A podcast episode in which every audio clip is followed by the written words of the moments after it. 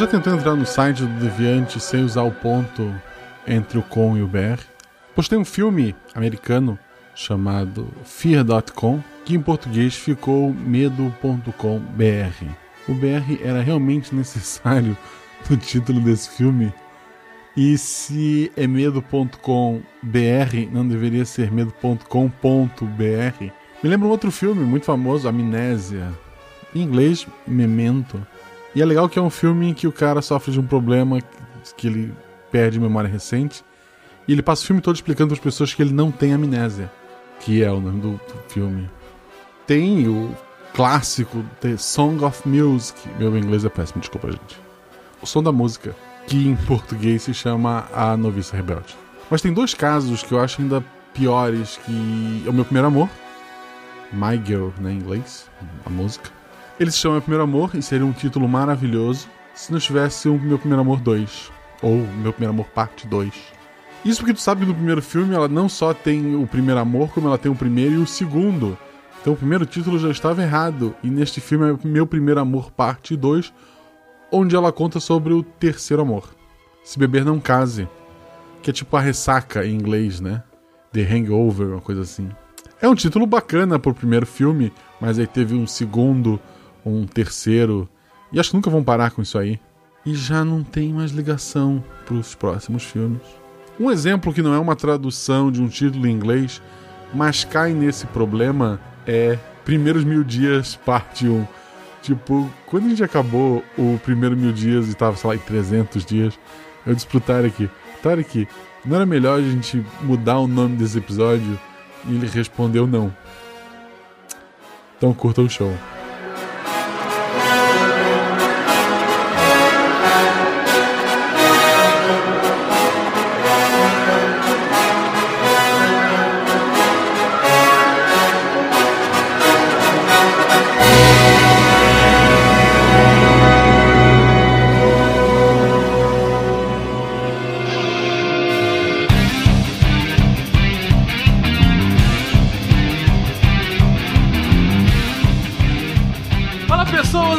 Fiancas, diretamente de São Paulo, e foi um parto conseguir gravar esse podcast, acreditem. Olá, gente, aqui é a Flávia, de Presidente Médici, Rondônia, e o programa hoje vai ser Itimalia, gente. Ai, ai. Aqui é Gabriel Lima, falando de Salvador, Bahia, e hoje é dia de polemizar e falar de Moro. Nossa, Moro, senhora! Eita! Foi boa, foi boa. Aqui é Yara falando de Jabuticabal, São Paulo. E olha o passo do elefantinho. Tururu. Veja como ele é bonitinho. Tururu. De Gaspar, Santa Catarina, aqui é Marcelo Guaxinim. E é isso, gente. Um beijo pra vocês. Você está ouvindo o SciCast, porque a ciência tem que ser divertida.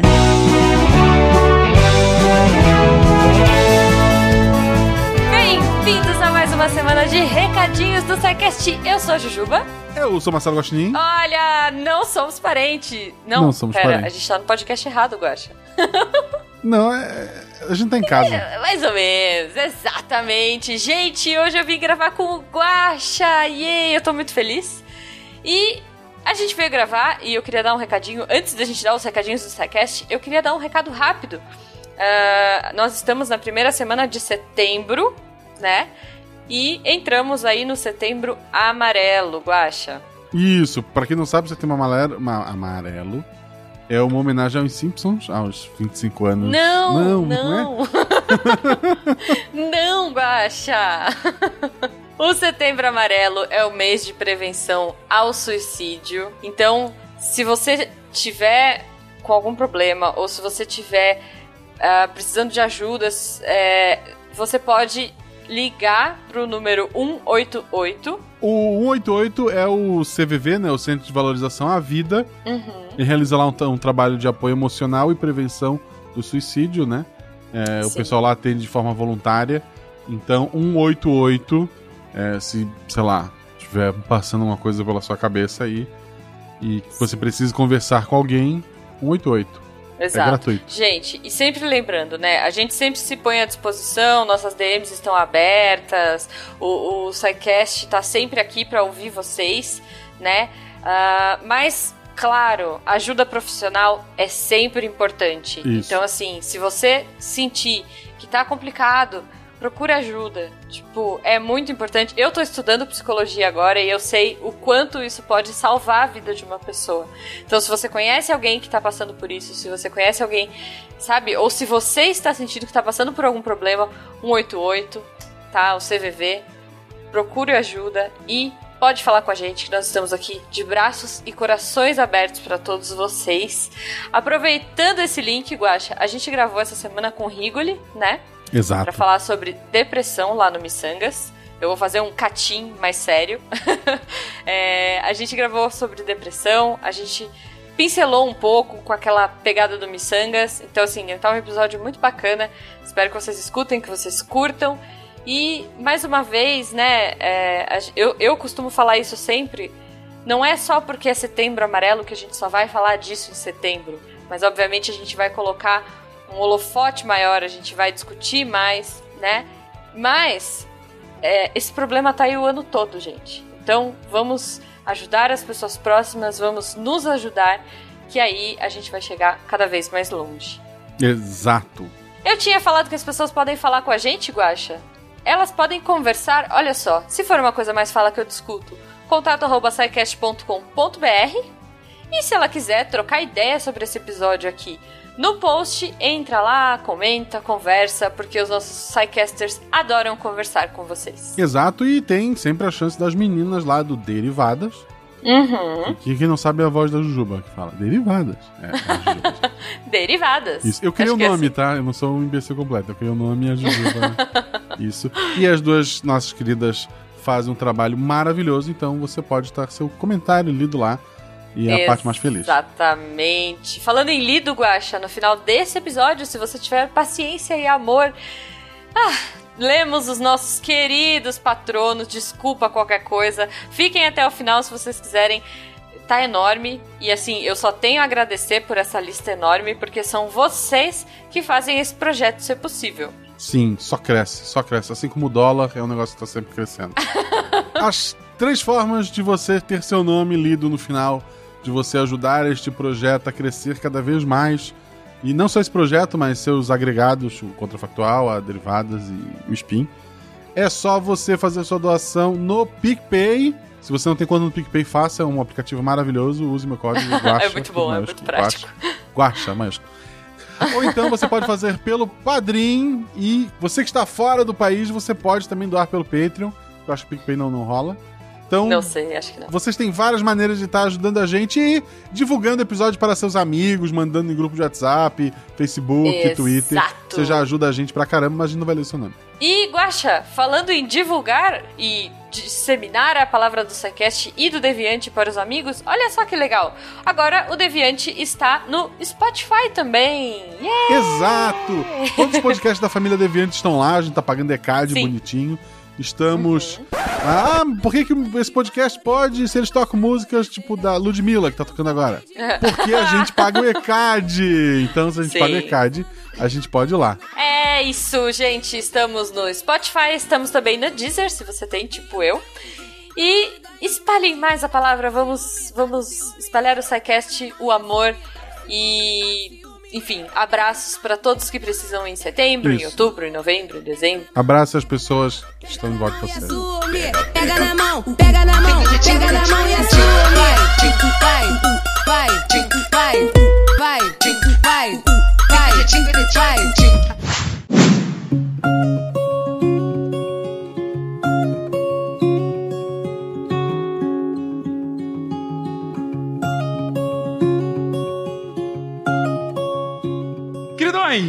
Voltamos à nossa série sobre o desenvolvimento da vida, sobre uma história de nós mesmos. Começamos lá atrás falando sobre o que é o amor, como o amor leva o sexo, como o sexo leva o bebê, como o bebê se desenvolve e nasce hoje. Hoje falaremos justamente sobre como é o desenvolvimento. Depois do nascimento, o que acontece, né? como que aquele recém-nascido começa a virar o Itimalia que a Flávia acabou de nos trazer. No último episódio, a gente parou justamente falando sobre o imediato pós-parto, né? A gente falou sobre toda a gestação. Nasceu o bebê. Ótimo. Nasceu a criança. Os pais estão no hospital, todo mundo comemorando. Pai fumando charuto. Tio querendo pegar na criança já e dar beijo, enfim. Mas e aí, gente? Os pais voltam pra casa um dia depois, 2 dias depois do parto, e tá lá a criança chorando. Por que ela chora? O que está acontecendo com ela? Gente, me expliquem o que é aquele pequeno ser e o que vai ser dele a partir de agora. Então, o bebê nasceu, foi tudo certinho na sala de parto, a gente já procurou as primeiras deformidades que podem aparecer, já garantiu que tá tudo certinho, já deu o que tinha que dar, vacinou o que tinha que vacinar, já tá com o nome, o Enzo já tá grandinho. Pronto, foi pra casa. Antes do Enzo, o que você falou? Foi vacinado já certinho, que dá pra vacinar. Ah, foi vacinado. Vacinem seus filhos! Por todos. Favor, por favor. Obrigado. Continua, por favor. Por favor, gente, e assim, vacine sempre todas as doses, tá? Só pra deixar claro.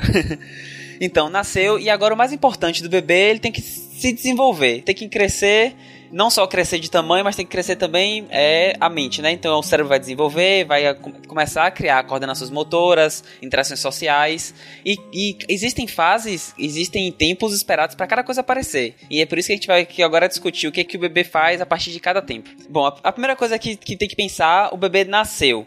Quando o bebê nasce, assim, assim que você tirou ele da barriga, ele é basicamente o bebê da barriga, só que fora. Então, pra ele tudo é estranho. Tudo tá estranho, tudo tá diferente, e ele tem muito mais reflexos do que consciência. Então, o bebê, ele age muito por reflexo. Acho que a Yara pode falar melhor da parte dos reflexos, porque eu posso acabar falando alguma bobagem. Logo que o bebê nasce, o primeiro reflexo que a criança tem, e inicialmente é um reflexo mesmo, é o reflexo de sucção. Né? Então, você vê que a criança, logo após o parto, às vezes ainda na sala de parto, se você encostar a criança no peito da mãe, né, na mama, ela já vai começar a sugar, já vai querer começar a sugar. Se você coloca o dedinho, né, assim, a gente usa um dedo com a luva, né, um dedo limpo, obviamente, encostar no lábio da criança, né, ela vai se virar em direção ao dedo. Você encosta no canto do lábio, ela se vira em direção ao dedo, no outro canto ela tenta se virar também. Se você colocar o dedo na boca, ela vai chupar ponta do seu dedo, e é um reflexo que a criança tem, um reflexo primitivo, obviamente, para alimentação. Então, esse é um primeiro reflexo que aparece na criança. Todos os mamíferos apresentam esse primeiro reflexo de sucção, né?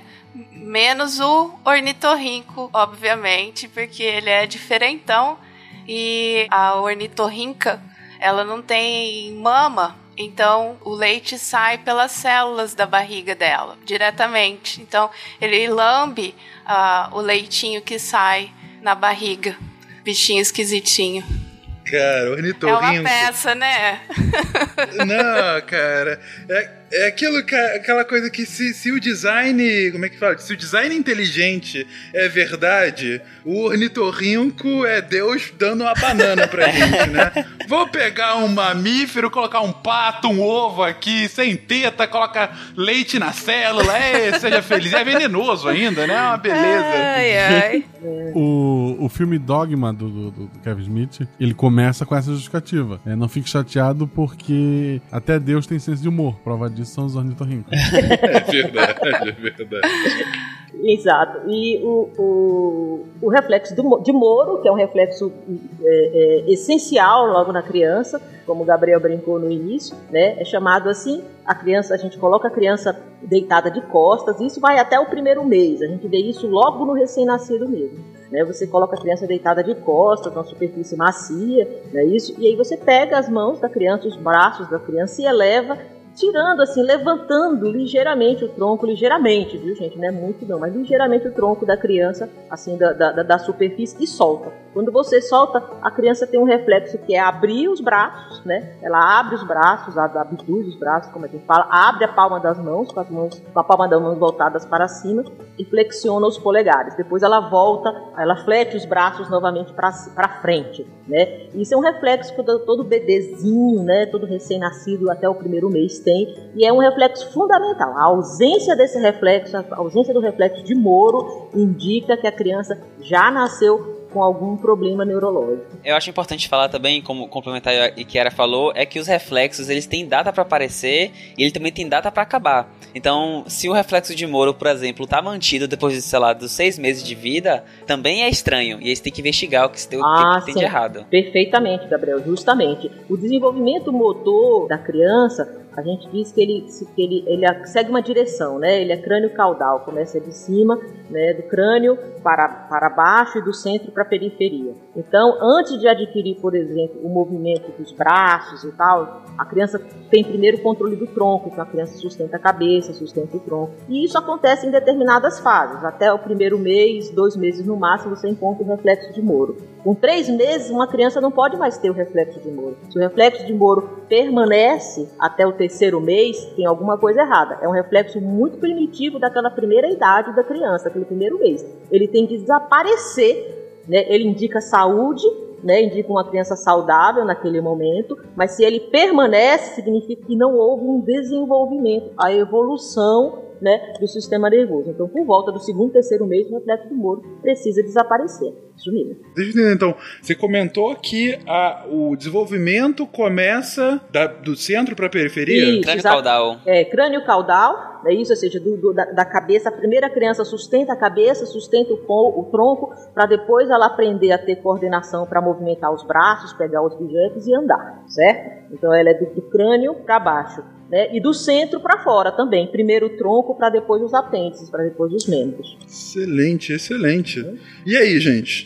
Bom, além do reflexo motor, tem outros reflexos que aparecem que os pais acham muito bonitinho, que é, olha, ele está sorrindo pra gente, olha que fofinho, com 2 meses de vida, e é o chamado riso social. Então a criança é um reflexo, ela dá essa risadinha, mas assim, ela não tá achando graça de nada, nem tá te achando bonito, é um reflexo natural que acontece na criança, que ela fixa o olhar, então ela identifica pessoas, e ele dá esse riso social, que depois evolui e vira o riso que a gente conhece. Exatamente. Riso irônico. Mas esse riso social vai até que idade? 35, 40.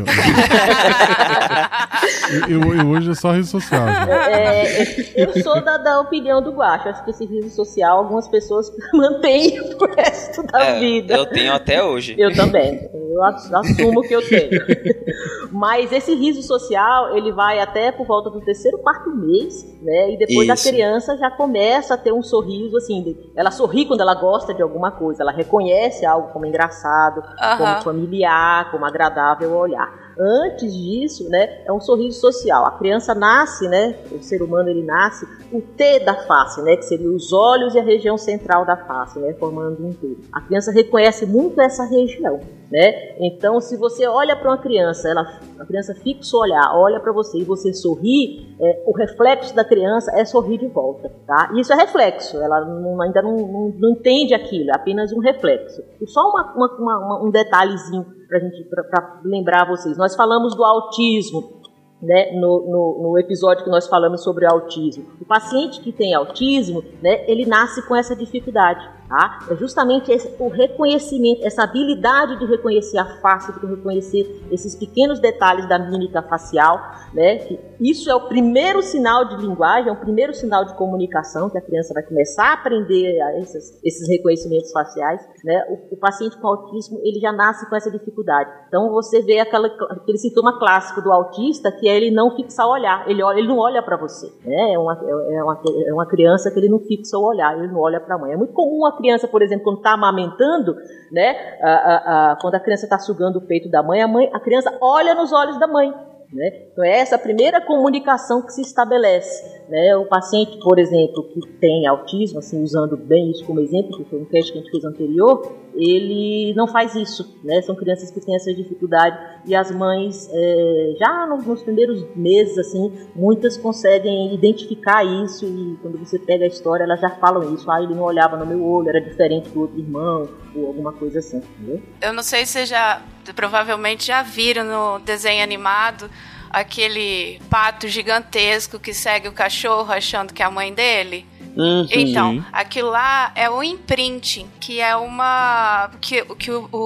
patinho ou a ararinha ou um gaviãozinho, eles, a hora que eles nascem, quem tiver na frente deles, eles reconhecem como sendo aquilo que ele vai ter que seguir, como sendo o cuidado que ele vai ter que se submeter ali. Então, por isso que tem galinha que toma conta de patinho, que eles fizeram aquele monte de desenho animado, né, com aquele pato gigante lá e o cachorro sendo o pai dele. Essa situação é chamada de imprint, porque o cérebro dessas aves, ao contrário dos mamíferos, ele já nasce com essa... não é um reflexo, é uma outra situação. E ele não aprende isso também, ele já nasce aprendido disso, entendeu o que eu quero dizer? Ele já nasce com esse impulso de fazer essa ação específica. Nasceu, viu a primeira coisa que tiver em movimento ali, vai ser o que ele vai seguir e é onde ele vai procurar proteção e tudo mais. Esse processo é o imprint, né, que o pessoal deu o nome, e foi uma das primeiras coisas assim, a serem estudadas na etologia, no estudo do comportamento animal. É muito interessante de ver, por exemplo, quando o pessoal tem uma chocadeira, né, eles têm que tomar cuidado para os pintinhos, a hora que nascer, te ver lá, e aí depois você não consegue colocar ele nas galinhas. Quando o pessoal no sítio coloca junto com as galinhas. Ou então na chocadeira de um ambiente que você está fazendo preservação de ararinha azul, arara canindé, sei lá. Eles têm todo o cuidado de colocar uma luva para um formato de arara, para eles pelo menos associarem que tem que ser uma coisa parecida com uma arara a hora que eles nascem, para não ter essa dependência de uma mão humana ou de uma cara humana. É bem interessante mesmo. Então quer dizer que se o pintinho nascer e se você for a primeira coisa que o pintinho vir assim junto de você, ele não vai ficar mais com a galinha, vai ficar com você? Provavelmente, ele vai ficar atrás de ti. Que medo. Nossa, é.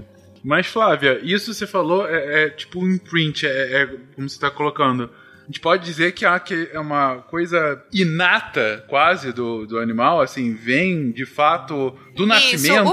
O pesquisador Conrad Lawrence, ele diz mais que é uma situação inata. Eles tiveram vários debates sobre isso, aquela situação nature e nurture, para, né? Isso, daí que eu queria puxar. E aí ele falou que, para ele, assim, não tinha nem que ter esse debate todo, né?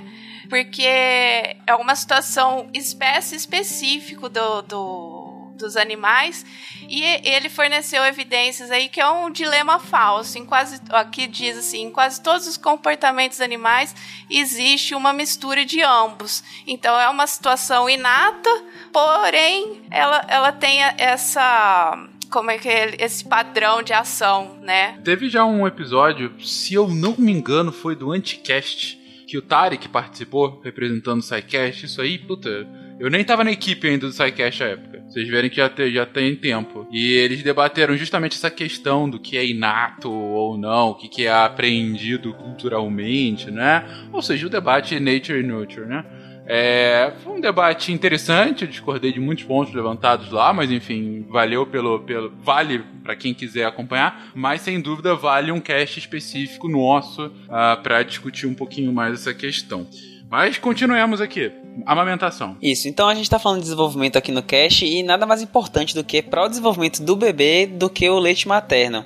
Assim, fala-se muito de leite materno, do que que o bebê tem que só amamentar e tal, só que as pessoas não explicam o porquê. Então, assim, leite materno, até os 6 meses de vida, você tem dele, é tão completo que é a única coisa que o bebê precisa.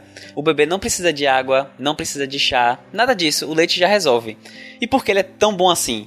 O leite materno, ele já vem com... ele passa os anticorpos da mãe, então o bebê tem uma imunidade passiva, então reduz a infecção, porque ele já recebe tudo prontinho, já os anticorpos para fazer a reação contra possíveis infecções, possíveis patógenos que vão agredir ele.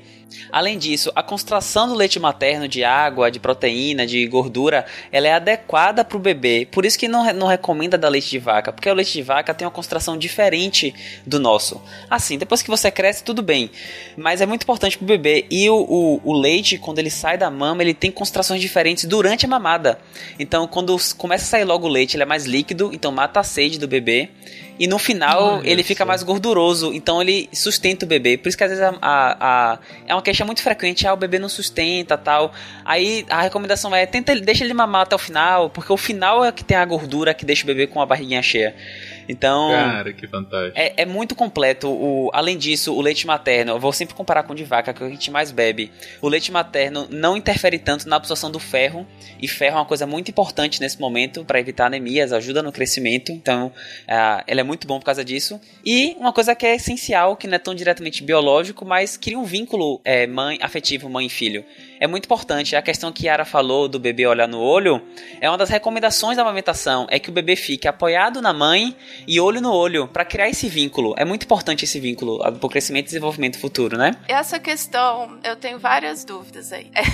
O leite materno, o colostro, quantas horas que o colostro vai ser absorvido direitinho pelo bebê? Qual o tempo, você sabe? Porque, por exemplo, assim, um bebê bezerro, ele tem que mamar nas 6 primeiras horas aquele colostro, senão não... Aí ele já perdeu toda a qualidade do colostro. Sim. Entendeu?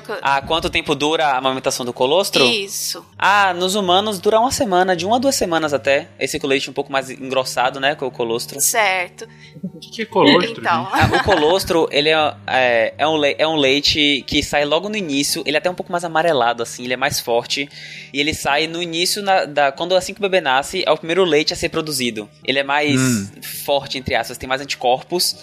Pra vocês terem uma ideia, Fencas, nos 3 primeiros dias depois que um bezerro nasce, mais ou menos, os produtores rurais, eles não tiram esse leite para mandar para a indústria, porque ele a diferença é muito grande. A cor, o cheiro, a composição toda dela, então aquilo tudo ali é pro bezerrinho, que o bezerrinho ele vai ter uma janela no estômago químico dele, para fazer essa absorção específica desse leite mais concentrado e que tem essa quantidade de anticorpo, né, que são as células aí de defesa da mãe, que vai passar para ele e dar essa primeira proteção.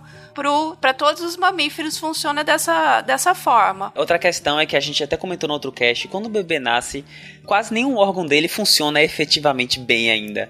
O pulmão não funciona, a fígado não funciona, e o trato gastrointestinal também não funciona bem. E o colostro, ele é pobre em gordura e lactose, então ele é pouco irritativo ao intestino. Ele é mais rico em proteínas e anticorpos. Então, nesse momento inicial, além dele ser mais adequado para o bebezinho e passar anticorpos, ele também é mais fácil de ser... digerido e absorvido. Ele é chamado de primeira vacina, Fencas, né? Porque ela tem essa função que é fundamental. A criança nasce com o sistema imunológico totalmente desprotegido, né? Nosso sistema imunológico ele vai se desenvolvendo ao longo da nossa vida à medida que nós entramos em contato com os antígenos e vamos produzindo anticorpos. A criança ainda não tem isso, então ela precisa receber os anticorpos prontos da mãe, né? E é através desse primeiro leite, né, o colostro, ao longo de toda a amamentação isso é passado, mas essa primeira semana, basicamente, as primeiras 2 semanas, como o Gabriel falou, é que a mãe passa essas células ricas, né, em anticorpos, células, até células mesmo imunologicamente ativas, que são passadas para as crianças através desse primeiro leite. A função fundamental do primeiro leite, além de alimentar, obviamente, mas é proteger essa criança, por isso que é muito rico, hein? Muito mais rico em proteínas e anticorpos e dessas células do que em açúcar e em gordura. A proporção eu não sei. É importante lembrar a todo mundo que o leite não só é recomendado para as crianças, como ele é de uso exclusivo, porque o gosto é horrível, me falaram. Eu soube que era ruim.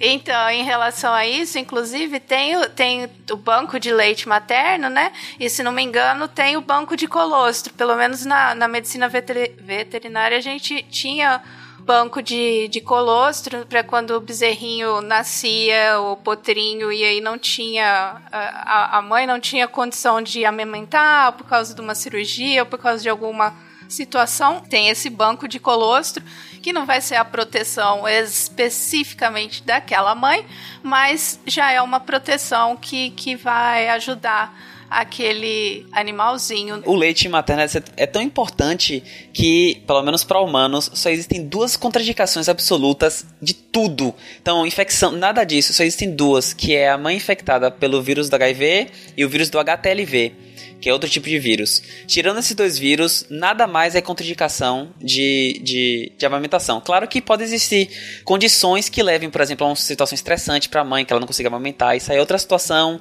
Existem fórmulas infantis que podem tentar suprir isso, mas é tão importante que a Sociedade de Pediatria, ela recomenda que o leite seja dado o máximo possível. A amamentação realmente faz muita diferença.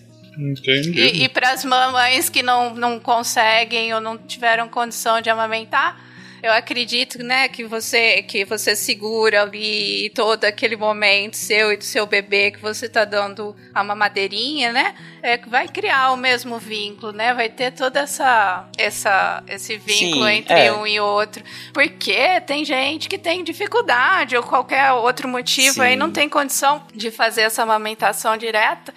E eu lembrei de uma coisa muito doida. Minha irmã teve o bebê dela, aí tava lá no hospital, ela fez cesárea, não sei o que lá. Chegou em casa e ela amamentando, ou achando que tava amamentando ele. Chegou em casa, o bicho desesperado, chorou o primeiro dia, chorou o segundo dia. E aí, todo mundo sem saber o que fazer, levar de volta. Aí falou, não, mãe, ele está com fome. Aí falou assim, não, mas eu tô dando de mamar pra ele. Falou, ué, mas você não tá dando mamadeira? Eles estavam dando mamadeira no hospital pro moleque, não avisaram pra minha irmã. A minha irmã se achando a produtora leiteira, e o bichinho lá com fome 2 dias, porque ela não tinha leite, não deu certo o leite dela lá, e acabou que ele tava chorando, era de fome mesmo. Justificação, né? Isso, inclusive, da mamadeira é uma recomendação que não se deve oferecer nada para a criança através da mamadeira, tá? Por alguns motivos. Primeiro, o bico da mamadeira, ele é mais fácil o leite sair, não é isso? Então, a criança, se você começa a oferecer, por exemplo, água, açúcar ou qualquer coisa para a mamadeira, a criança desacostuma, né, entre aspas, do leite, do peito, né, da mãe, porque dá mais trabalho sugar o peito, né? A criança tem que fazer mais força. O peito não é só sugar, ele tem que sugar e com a língua ele tem que empurrar o peito por baixo para fazer o leite subir. Então, isso, não é simples. Isso. Não é simples, justamente, né? Tem que ter, né, a bocadura, como faz, tem todo um processo. Então, se você tá dando peito, mas se você oferecer água ou sei lá, qualquer outra coisa para a criança, se oferecer na mamadeira, na chuquinha, como eles falam, a criança desacostuma do peito, né? Porque ela vai preferir a mamadeira. E fora que a mamadeira é uma fonte de infecção, né? Imagina a mamadeira, você pega a mamadeira, eu ficava lembrando de umas primas minhas que não queria dar o peito, sei lá por que motivo, e aí pega a mamadeira e esquenta na água fervente, esquenta o bico da mamadeira, e tira, e coloca, e esteriliza, e coloca o leite, trabalho danado, o peito você lá, vai lá, lava com água e sabão, enxuga e dá pro menino e acabou. O leite tá limpo, bonitinho e tudo, é a coisa mais simples do mundo, você pode dar mamar em qualquer lugar sem levar mamadeira, sem levar sacola, sem levar nada. Milhares de anos de evolução para a dedeira perfeita. Exato. Exatamente. Para fazer, inclusive, a recomendação é para fazer essa mudança, por exemplo, a partir do 6º mês, a criança já precisa de outros nutrientes e o leite materno já não é suficiente. Para fazer essa transição, né, oferecer um suco ou alguma outra coisa, colherinha. Não precisa tirar do peito e ir para a mamadeira. Pega uma colherinha e começa a oferecer para a criança com uma colherzinha mesmo. Tá? A criança não precisa passar pela mamadeira. Minha sobrinha cresceu sem usar mamadeira. Nunca precisou, por exemplo. Certo? Então, esquecer a mamadeira, gente. Usar somente para quem realmente precisa, para quem não pode amamentar por questões de saúde, como o Gabriel falou, ou outras questões. Tá? Mas se não isso, peito do peito para colher, para o copo e pronto. Nada de mamadeira. Pula. Mas, assim, só vou insistir nisso porque a mamadeira é quase um objeto automaticamente ligado, né, a bebês. Eu entendi a lógica de não oferecer enquanto ainda você tem a amamentação no peito. Mas qual o problema de depois, assim, depois de, sei lá, 6 meses, 1 ano, por que seria ruim passar por uma mamadeira? Você pode oferecer na mamadeira, tá? Agora é porque não tem necessidade, não, né? Exatamente, porque depois do sexto mês, a criança pode comer uma colherinha, entendeu? Existem uns copinhos, inclusive, que a criança com 6, 9 meses já consegue, algumas conseguem até segurar, e não precisa ser aquele bico flexível da mamadeira, um copinho que tem uma tampinha com um furinho, e a criança toma ali, pronto, não há necessidade disso, entendeu? Daquele conta, daquela coisa ali. Outra coisa, Fenga, que está associada é também a posição, porque normalmente os bebês amamentam, tomam mamadeira deitado, e aí está mais associado não só com engole mais ar, então faz distensão abdominal, fica aquela barrigona grande, como também aumenta... A criança tem cólica. Isso, tem cólica, a barriga grandona, e além disso pode causar também a aspiração do leite, ou do líquido, pelo pulmão, porque você está deitado, você pode engasgar. Então, assim, entendi. Por isso que é bom fazer com esses copinhos que a Yara falou, por exemplo, que são ótimos, porque o bebê toma sentado. Por mais que tenha um biquinho, ele toma sentado. Então, também reduz esses riscos que podem trazer à saúde. Olha só. Olha, boas informações novas. Bom dia, minha família que me ama. Não é, mamãe. Bom, a gente já foi até lá na frente 6 meses, mas enquanto isso, tem outros desenvolvimentos que foram feitos. A gente... comentou aqui do reflexo de Moro e sobre o sorriso social, mas que outras coisas estão acontecendo aí nesses primeiros 6 meses? Isso, a gente pulou um pouquinho, mas assim, só voltando. Então, nesse primeiro mês, essa criança tem esse reflexo de Moro, como a gente falou. A partir do segundo, terceiro mês, o que acontece? Ela começa a sustentar a cabeça. Você lembra que eu falei no início, né, que o desenvolvimento ele é crânio-caudal. Primeiro a cabeça e depois o tronco, depois os membros. Então, se você colocar a criança de bruços, né, se você colocar a criança de posição ventral, que a gente fala, a criança até o segundo, terceiro mês, ela vai apoiar o corpo, apoiar um pouco o tronco nos antebraços, não nas mãos, mas nos antebraços, ela vai começar a erguer a cabeça, a criança já começa a tirar o queixo do colchão, tá certo? Tirar o queixo da superfície, ela começa a sustentar a cabeça, tá? Então a cabeça do recém-nascido, ela já começa a já não ficar tão molinha, aquela criança que você pega, ela já tenta, ela não sustenta por muito tempo, mas ela já levanta, tenta olhar em volta, né? E depois ela abaixa novamente. É uma criança que ela já começa a seguir, né, os primeiros sons. Se você faz um som para a criança se volta em direção ao som, um barulho, um apito, a chave, bater palmas, a fala da mãe, do pai, ela já começa a se voltar, né? E começa também a observar, a se voltar para a luz, para o estímulo luminoso forte, né? Se você colocar, ela também já começa a se virar em direção a uma lanterna ou alguma coisa assim. Que é só uma coisa que eu acho interessante, tem a caderneta da criança, que era a evolução muito evoluída do cartão de vacinação bem antigo que tinha. Eu tenho esse cartão de vacinação e nem sou tão antigo assim. Também. E então é uma caderneta. Nem sou tão antigo. É um livrinho de quase 100 páginas que ele traz tudo que a gente vai falar aqui hoje. Ele tem de forma em linguagem simples, com imagens. Então, amamentação, dica de brincadeiras para os bebês. Tem um calendáriozinho lá pro meio, quer dizer, pro final, depois das curvas de gráfico, etc., que mostra a evolução, o que é esperado, competências esperadas do bebê, digamos assim, em cada mês. Então é bem legal. Se vocês quiserem dar uma olhada, tem tudo que você pode esperar. A Malu tem, é bem legal. Mamãe seguia isso, ela ficou muito, muito, como é que eu falo, orgulhosa de mim. Quando eu tirei a minha foto com a cabeça erguida, olhando para a câmera, com 2 meses de idade.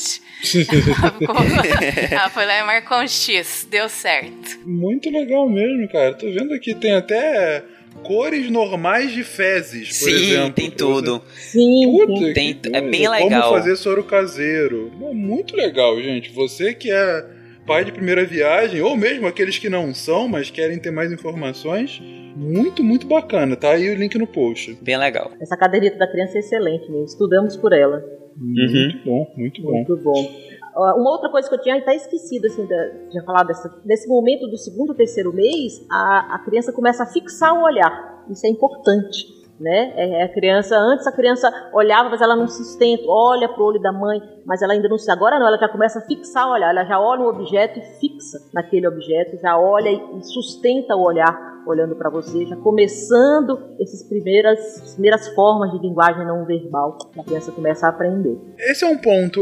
Em que momento, Yara, Gabriel, Flávia, em que momento a gente pode notar algum tipo de problema oftalmológico num bebê? Já dá para ser em bebê? Tem que ter uma idade mínima? Porque eu vi recentemente um vídeo de bebezinhos mesmo, de óculos. Devem ter 1 ano.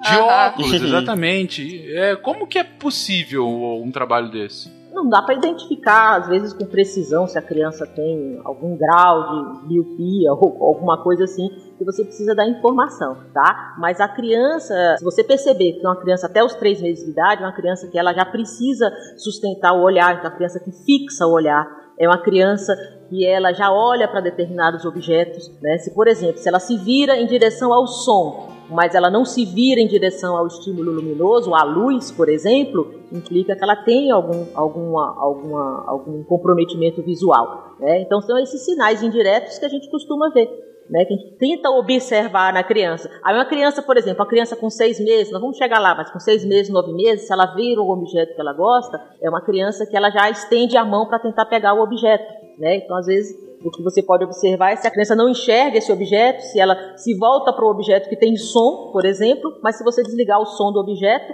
ela já não se aproxima do determinado objeto. Então, esses são esses sinais que implicam que não, essa criança tem, de fato, algum comprometimento da acuidade visual, né, da visão. Acho que o estrabismo, essas coisas, é mais velhinho, né? Não, às vezes você vê logo na criança, logo no início. Problemas refratários, então, a miopia e hipermetropia são realmente difícil, se não tiver um histórico familiar. Então, uma doença de base, uma condição de base, às vezes portadores da síndrome Down têm problemas oculares, então é investigado mais a fundo. É difícil você ver, embora tenha um jeito de você mensurar o erro de refração. Então, dá para fazer lente corretiva de maneira indireta, ou seja, você... com o aparelho você consegue mensurar isso, não precisa exatamente a pessoa tapar o olho e ficar lendo as letrinhas lá.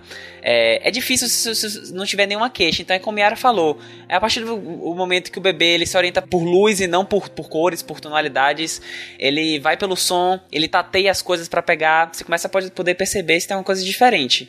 Além disso, tem questões também de estrabismo, dá pra ver com a lanterninha. Às vezes você coloca a lanterna e você vê que o brilhozinho do olho, que às vezes sai na foto, tá desalinhado. Em um olho tá no meio e o outro tá na ponta. Então isso aí você vê que tem um erro na conjugação do olhar e dá pra corrigir também. Excelente, tá explicado então. Lembrar que assim, esses marcos, nós chamamos de marcos de desenvolvimento, porque eles vão aparecendo ao longo do desenvolvimento da criança, né? O reflexo de Moro no primeiro mês, a criança fixa o olhar até o terceiro mês, sustenta a cabeça, né? Começa a levantar a cabeça se sustentando nos antebraços, por volta do terceiro mês a criança já tem de fazer isso. Então, se uma criança até 3 meses de idade, ela não adquiriu essas capacidades, né, implica que a criança tem um atraso no desenvolvimento motor, né? Então, é uma coisa que já precisa ser investigada, é uma coisa que já precisa ser estimulada, fazer estimulação precoce para essa criança voltar a ter um desenvolvimento neurológico adequado. Algumas orientações que nós colocamos aqui foi muito interessante, acho que vale a pena colocar. Que a gente vê muitas vezes, né, pais superprotetores, sem criticar pais, não é nem disso. Tem que ser por superprotetores mesmo. Mas assim, a criança não pode ficar no colo o tempo inteiro. Do colo da avó, do colo para a mãe, do colo da tia, do colo da... A criança tem que ficar no chão, a criança tem que ter estímulo, tá? Não é em chão qualquer. Higiene, limpa, coloca um lençol, uma coxa fofa no chão, entendeu? Protege as laterais. Deixa o bebê ali que ele vai rolar, ele vai aprender a se sustentar. Coloca vários objetos com estímulo luminoso, carrinho que apita, que acende, enfim. Porque são esse tipo de estímulo que vai levar a criança a desenvolver. Tá? Quando a gente fala de estimulação precoce, a gente encontra crianças assim e a gente encaminha, por exemplo, criança, tá com certo atraso, encaminha para estimulação precoce. Geralmente é o fisioterapeuta que faz isso. O que é que o fisioterapeuta faz? Isso, coloca a criança no chão e coloca um monte de brinquedinho e coisa colorida ali para a criança se voltar em direção ao som, para a criança pegar, para a criança rolar, para a criança começar a aprender a sustentar os membros, tá? Então, essas orientações, a forma de estimular a criança, né, é importante para a criança aprender. E muitas vezes a gente vê isso, eu vejo isso em consultório.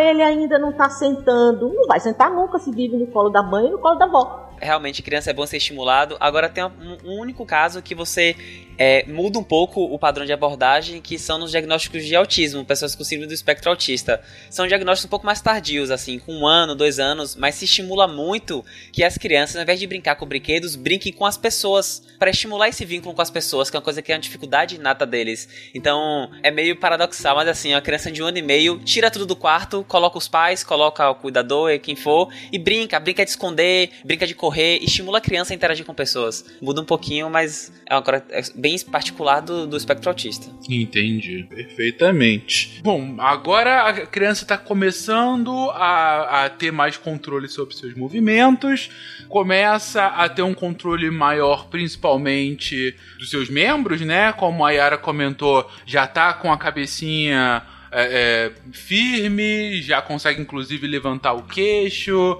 algumas já começam a se apoiar no antebraço, mas aí, 4, 5, 6 meses de idade, que outros tipos de desenvolvimento a gente tem aí, assim, mais visíveis? Vamos lá, é isso. A criança, seguindo, né? Então, a criança agora com 4 meses, como o Fiancas falou, ela já sustenta a cabeça. Então, nessa idade, nessa fase do 4º até o 6º mês, a criança começa a adquirir melhor controle da cabeça e do tronco. Então, a criança já consegue sentar, algumas sentam com apoio ainda, né? Elas ainda ficam um pouco instáveis, balançam para lá, balançam para cá. Aquela criança que você coloca sentadinha, mas ela aí cai para frente, mas ela já consegue sustentar. O tônus muscular do tronco, ele já está mais desenvolvido. Né? A criança já começa a procurar objetos com o olhar, o objeto já tem interesse para a criança, a criança olha, procura o objeto, algumas já tentam até esticar os braços, já adquire um certo controle dos membros. É aquela fase muito fofa da criança, que você coloca a criança deitada, ela pega o pé e coloca o pé na boca, entendeu? Aquelas coisas, põe o pé na cabeça, que ela está se reconhecendo, ela ainda não sabe que aquele pé é dela,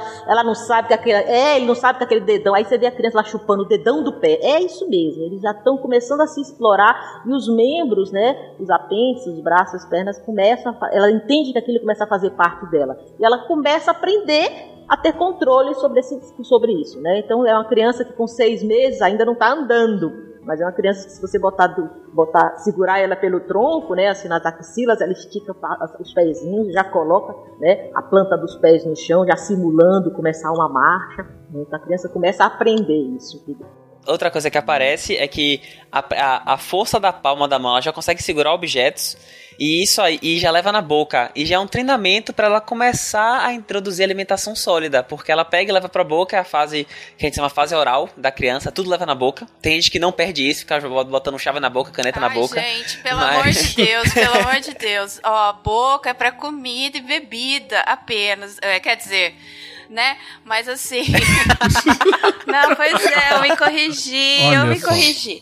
Mas assim, não é pra ficar enfiando a sua santa mão suja na boca o tempo inteiro, nem coisas que, né, não vem ao caso, assim, no momento. Que não estejam lavadas. É, isso. Coisas limpas, tudo bem. Coisas não limpas, não. E devidamente protegidas também. Ai, claro. Obrigada. Exatamente. Luva, você tá dizendo isso? Isso, claro. Exatamente.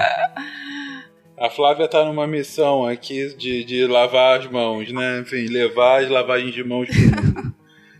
Mas beleza, essa é a fase. Mas o que mais além dessa fase oral, gente? Uma diferença interessante, que tem a ver muito com o desenvolvimento neurológico da criança, e a gente observa, nessa fase a criança tem o que nós chamamos de preensão palmar, né, voluntária, é a chamada de preensão, a preensão palmar.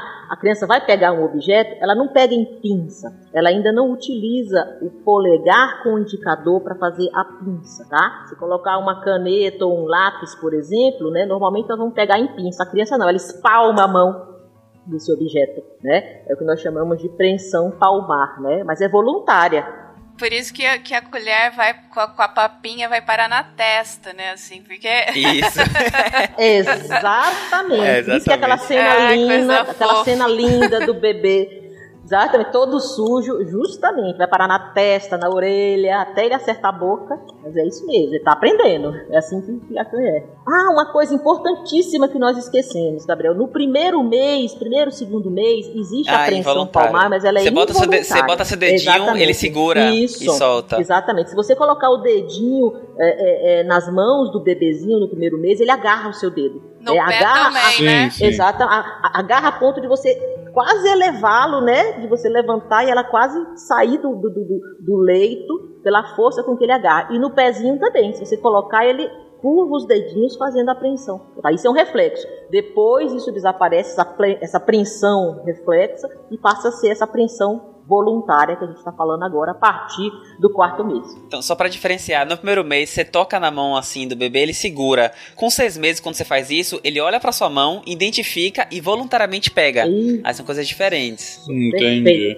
Yara, aí eu até achei curioso isso que você comentou. Isso tem a ver com o próprio desenvolvimento neurológico da criança? Porque eu lembro que no episódio em que a gente falou sobre o cérebro, você comentou que, por exemplo, o movimento de pinça seria um movimento bastante refinado e que só é possível com esses lados mais externos do cérebro, exato, né? É alguma coisa a ver com isso mesmo? O sistema motor... Viu? Prestei atenção. Bom aluno, muito bom. Isso mesmo. O sistema nervoso, ele... existe uma proteína que nós chamamos de mielina. Imagina o nervo como se fosse um fio encapado, tá? O nervo está por dentro e a mielina é aquela capa de gordura, né? A borracha do fio, então ela é uma capa de gordura que cobre esses nervos. Serve como um isolante, tá? Para manter o estímulo ali dentro, para direcionar melhor o estímulo e para acelerar também o estímulo. Existe um processo próprio, enfim, não vamos entrar em detalhes agora, em que o estímulo corre mais rápido, né? Vai mais rápido. O sistema motor voluntário do ser humano, né? Voluntário do ser humano, ele é mielinizado, certo? Então, todos os nervos voluntários nossos, eles são mielinizados. E essa mielinização começa a partir do 6º mês. A criança nasce com pouca mielinização. A partir do 6º mês, essa mielinização começa. Então, essa apreensão em pinça, né, implica, quando a criança começa a fazer isso por volta do 9º mês, implica que essa mielinização ela está se completando de forma adequada, entendeu? Aí, Fencas, aí você já vê como o cuidado parental pro ser humano já tem que demorar muito mais, né? Porque o cérebro ainda tá todo esse processo, sim, ainda sendo desenvolvido ali para o bichinho conseguir sobreviver. Em compensação, com 6 meses, uma gata que nasceu há 6 meses atrás já tá entrando no cio pra dar cria pra mais filhotinho. Caraca. Flavinha, e o elefantinho? O elefantinho, nós estamos com 6 meses mais 9. Então são 6 mais 9 dá 15, né? Ele deu o primeiro chute na barriga da mãe dele. Só pra ficar na referência pop, assim, que todo mundo conhece, Stephen Hawking, que faleceu tem pouco tempo, ele era portador de ELA, que é a esclerose lateral amiotrófica. É uma doença desmielinizante, então ele perde a mielina e com isso ele vai perdendo gradativamente os movimentos, porque vai ficando mais lentificados. Olha só, caraca. Tudo fez sentido agora. Que coisa. Eu ia falar que bacana, mas ia parecer um pouco sádico, não, mas que interessante, realmente, entender agora, ligar uma coisa com a outra, né? E é uma doença, é uma doença, chamamos de doença do neurônio motor superior. Significa o quê? O neurônio motor superior é o neurônio lá presente na medula responsável pelos movimentos voluntários. Então, ele pensa normalmente, óbvio, Stephen Hawking, logicamente, então são pessoas que não têm nenhum problema cognitivo, né? E as funções vegetativas, digestão e tal, as que são autonômicas, né? Que são involuntárias, são preservadas. O coração continua batendo, respirando, pelo menos o diafragma, né? Agora, tudo que for voluntário, ele não consegue mais fazer, gradativamente ele vai perdendo. Triste, né? Coisa. E ela falou muito bem que começa esse processo de mielinização, e é por isso que é importante você colocar, sempre que fizer a papinha do bebê, um filete de óleo, porque o óleo, a gordura é importante nesse momento para realizar a mielinização. É muito importante justamente pra formar essas bainhas. Não façam dietas malucas com seus bebês, por favor, cara. Isso. Sempre quando eu vejo dieta maluca com bebê, eu lembro de House. Que ele adorava zoar as mães que traziam dieta vegana da minha criança de 1 ano, entendeu? Puta, não. Deixa o menino fazer 18 anos e decidir o que ele vai comer, até lá. Exatamente. Gente, nada contra os veganos, mas assim, tem o porquê das dietas para bebês e para crianças. Não é moda. Sim. Não é que o governo quer te controlar junto com as vacinas, sabe? Segue. Se fosse o contrário, se fosse a dieta, não, eu só dou bacon pro meu bebê, ele só se alimenta de alma de porquinho, que é a minha dieta. Ai, que horror. É errado também, gente.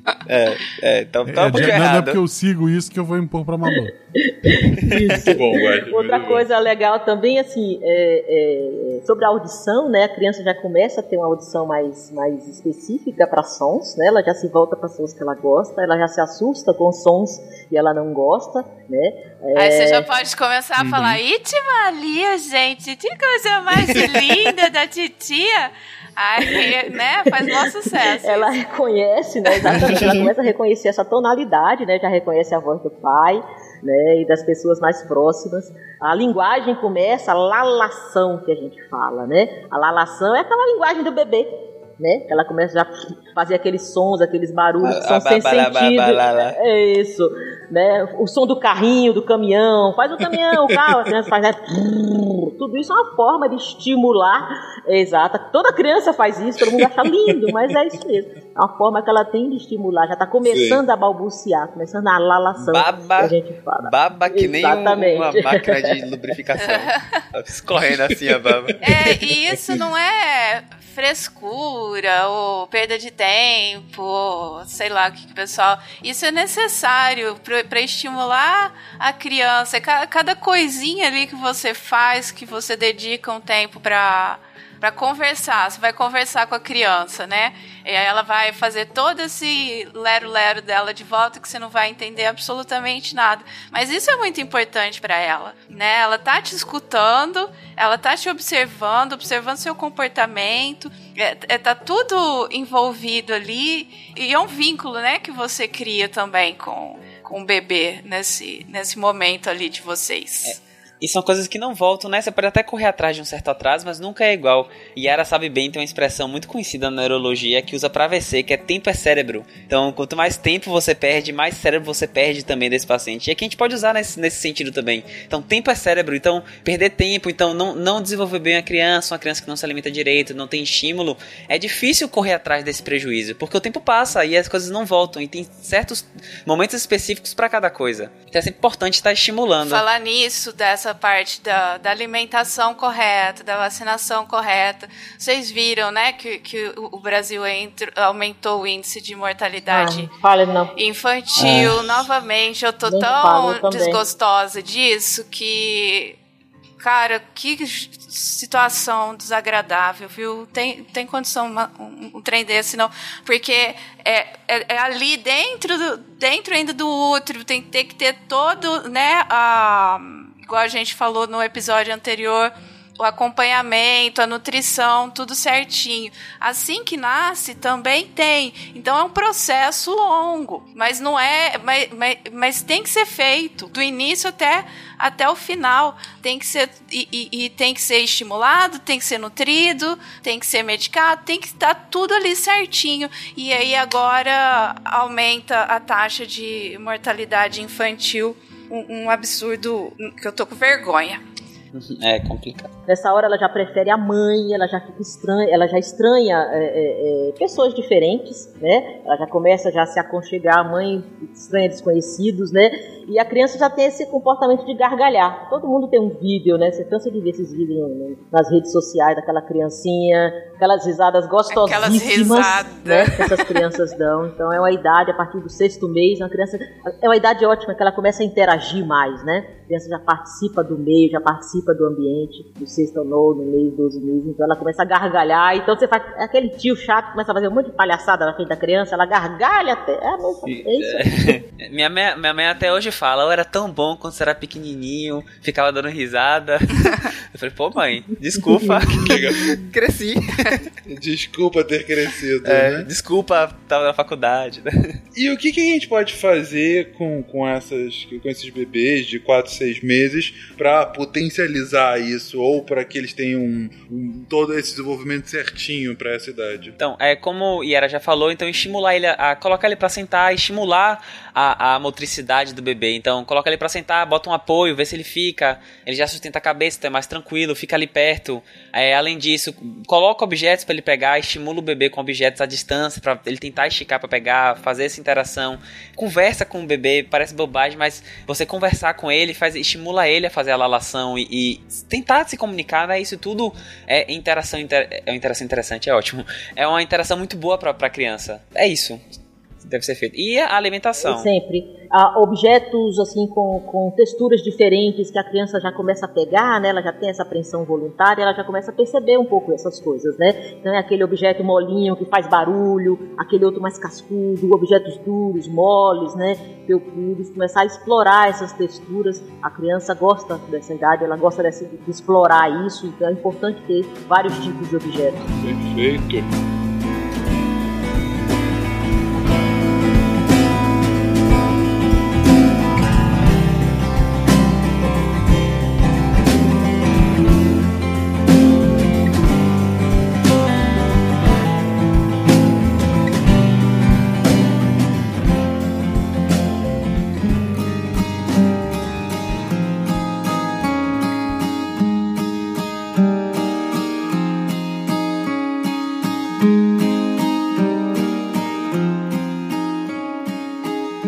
Ela já tá virando um membro da família, já ri, já faz blá blá blá, já tá pegando as coisas com a mão e fazendo bagunça, já fica se movimentando. Uma criança dos 7 aos 9 meses, ela já é aquela que começa a engatinhar, gente? Isso aí.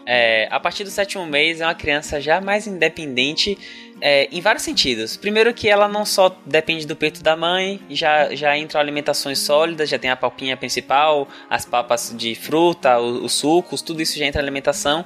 E além disso, é uma criança que já consegue se locomover sozinha de algum jeito. Então tem criança que se arrasta, tem criança que rola, tem criança que já começa a dar os primeiros engateadas, ficam de joelhos, tentam engatear. Algumas no nono mês já até arriscam ficar em pé, embora seja raro, não é esperado para essa idade, mas pode acontecer.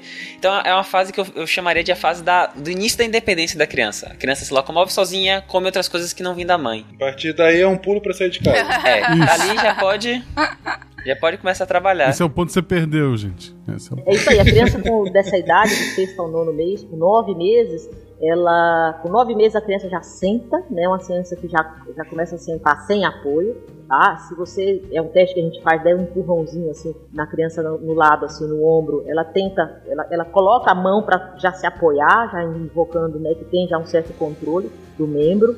E é uma criança que, se você colocar no chão, né, e colocar um objeto distante dela, um objeto que ela gosta, enfim, a criança vai dar um jeito de chegar nesse objeto. Então ela vai rolar, ela vai se arrastar, ela vai de bumbum, não sai, bate a cabeça, levanta, mas ela vai chegar nesse objeto. É, né? Uma criança que ela já tenta alcançar esse objeto.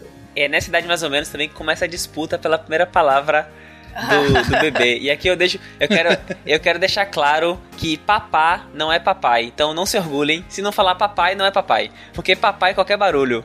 Então aí fica falando, tá falando já o nome do pai. Você vê o menino tá lá, pá, pá, pá, pá, batendo na parede. Isso é um barulho, não é o nome. E geralmente olha, papá só. É papá, né, de comida. É, comida. Não, só Malta, eu não quero mais gravar com o Gabriel, tá? Eu só quero última vez que a gente chama ele. Os primeiros sons, né, os primeiros fonemas que a criança fala são sons bilabiais, mama e babá, né, bobá, mamá. Então não é à toa que mamãe é mamãe em qualquer língua do mundo, né, mamãe, mother, né, sempre variações, enfim, é sempre mamãe. E vovó também, né? É um som que a criança faz muito. A criança brinca muito assim. Então, desculpem os pais, mas é mamãe e vovó. A Yara também não, gente. A Yara também. Mas em chinês, por exemplo, papai é baba. Aí dá. Mas o papai, todo papai é baba, gente. Todo papai é baba. É mais legal. Vou fazer um registro aqui, que minha sobrinha vai ouvir isso. Sara, a primeira palavra que ela falou foi eu quero, e a segunda foi é meu. Nossa, só decidida. Frases completas. Filha única, né? Neta única, sobrinha única. Então ela aprendeu eu quero e a segunda é meu. Que beleza. Excelente. Só nada a ver, mas só pra querer deixar registrado, que a Malu hoje tem 5 anos, mas faz um ano mais ou menos que ela aprendeu que se ela chegar pro vovô e falar: olha, esse casaco tem um bolso, ela ganha dinheiro. E o que a gente deve fazer então pra potencializar tudo isso, né, nesses 7 a 9 meses, gente? Casacos com muito bolso. Aquelas calça cargo, né? Isso. Então, aqui, a importância, tudo que a gente já falou de estimulações, coisas diferentes, é já começar a estimular a autonomia da criança. Então, tentar deixar ela comer sozinha, dar a colher, ver ela se melecar toda e falar: Itimalia, que coisinha mais bonitinha.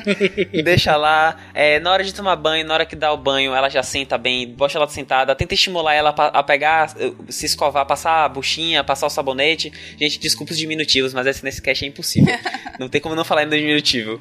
Então, deixar na medida do possível, claro, ela tem 7, 8, 9 meses, é muito pequenininha ainda, mas já deixar fazer as coisas. Então, fazer essas coisas mais simples, deixar já começar a estimular para gerar uma autonomia na criança.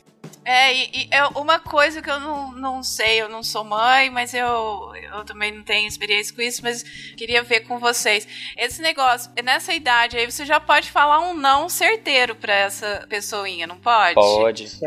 Eles entendem muito bem, quando não precisa ficar aquele meu filhinho. Não, não, ele vai entender que você tá falando que não, e o que significa não, e pronto, não é? Flavinha, a criança começa a manipular com 4 meses de idade. Pois então, minha gente. Com 4 meses, ela já faz o choro de manha. Então, assim, já entende não. Se você, claro, ela entender que o não é negativa, pode falar não, não pode, já entende sim. Né? Ah, meu filho. Fala não. É muito, muito significativo da espécie humana, com 4 meses a gente aprender a manipular e a gente ainda não saber usar dedo de pinça, né? Você sabe manipular o adulto, mas você não sabe se mover direito, né? Não sabe andar e tudo mais, mas eu obrigo ele a fazer o que eu quero. Nossa, realmente... você já consegue... Boa, crianças. Dá pra achar no YouTube vídeos que eles medem frequência do choro do bebê e existem claramente choros de manha, choro de que eu só quero colinho, eu só quero tipos de coisas diferentes. Então já consegue manipular assim. Nessa idade, é uma idade que ela já ela é interessante assim, isso, ela começa a criança começa a imitar, né? Então é aquela fase que a criança joga beijinho, né? Dá tchau, já imita sons, né, dos pais. Então toda criança faz isso e ela já começa a observar o meio ambiente, né, já é membro da família, né, já faz parte mesmo, e isso é importante. A criança que não faz isso, a gente tem que prestar atenção. É a criança que imita, né, coisas que acontecem, os movimentos dos pais ou dos cuidadores. Nessa idade de 7 meses, um golfinho, que tem uma gestação aí, o golfinho de 10 meses, a gestação em média, com 7 meses de vida, ele já consegue se auto-reconhecer num reflexo de espelho. Então ele já tem esse... como é que eles falam? Self-recognition. Ele já se reconhece como ele sendo ele mesmo. Com 7 meses de nascido, coisa que no ser humano vai acontecer a partir de 1 ano. Olha só que espaço que tem. A gente é muito bundão mesmo. A gente só sabe manipular os outros. Né? Tem espelho no fundo do mar? Tem, Guaxa. Os golfinhos não criaram civilização, mas criaram espelho. Menino! Olha o que é Atlanta, que isso? Bom. Agora a criança tá quase saindo de casa, né, gente? Já. Como a gente já viu. Já tá se movimentando, já tá fazendo tudo sozinho, já é um membro da família. E aí, a partir do 10º mês até esse primeiro ano de vida, que mais ela tem de desenvolvimento? Até o primeiro ano de vida, a criança ela já se acha a gente já. Então ela quer fazer as coisas sozinhas, então ela arrisca ficar em pé, arrisca tirar a mão da parede, ficar balançando assim, parecendo um bambu. já quer tentar fazer as coisas sozinha, comer sozinha, tomar banho sozinha. E é muito bom isso, deve ser estimulado, porque é um momento muito importante de autonomia que a criança vai ganhar, porque pela primeira vez você vai de um ponto A ao ponto B igual as pessoas da sua família fazem, que é andando.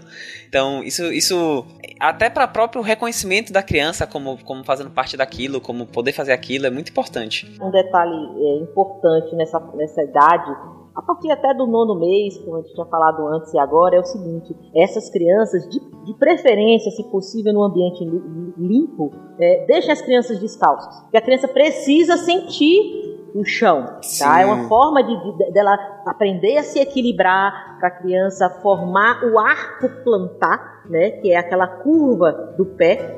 E aquilo é fundamental para o equilíbrio do ser humano mais para adiante, né? Para a nossa marcha, né? Então a criança, é importante que a criança fique descalça, né? Então é uma recomendação aí para os papais aí de primeira viagem, claro, num ambiente sujo, que você não conhece, obviamente você tem que colocar um calçado, uma meia, uma proteção, mas sempre que possível limpa o ambiente e deixe seu filho segurar no móvel, ele vai tentar ficar de pé e aí ele vai passar segurando do móvel, da cadeira para a mesa, da mesa para sua perna, e ali ele vai descalço andando, que é ali que ele está sentindo, e é esse estímulo da planta do pé, né, que segue até o sistema nervoso, é esse estímulo que vai até o cérebro. Meia mesmo, né? Sem meia. É esse estímulo que no momento que a criança pisa, através dessas vias mielinizadas, né, que esse estímulo vai até a medula, da medula vai até o sistema motor, né, voluntário do cérebro, e é isso que estimula a marcha. Se a criança não faz isso, né, a criança não aprende esse circuito motor da marcha, ele não é adequadamente estimulado. No quintal de casa, no jardim de casa, aí também não tem problema não, depois só lavar o pezinho do bichinho e bola pra frente. Tá novo. Né? Porque imagina o tanto de textura que estimula ali e tudo mais. É bem bacana na praia. Legal. Mas a criança, ela tá engatinhando, começa a tentar dar os passos e acaba caindo de bunda no chão. E ela tem dificuldade. E eu quero muito que a minha criança ande aos 11 meses, porque ela é um prodígio. Eu quero ver ela andando, me seguindo e correndo por aí. Vou comprar pra ela um andador, tô certo? Eu não comprei. Pra Malu eu não comprei, vamos ver se eu acertei. Guaxa. Então, o andador não tem freio, né? Então, é legal a ideia do andador, porque você estabiliza a criança em pé e ela vai correndo com as rodinhas, só que é muito perigoso pra criança. Qualquer batente que bate, a criança vira e roda, e além disso ela não tem o estímulo de sentir o peso do corpo, porque ela fica pendurada no andador. Então essas duas coisas, tanto o risco de acidentes quanto para esse estímulo melhor dela sentir o chão e tocar, não é legal o andador não. Não sente o peso do corpo? Tem pra adulto? Um amigo meu perguntou.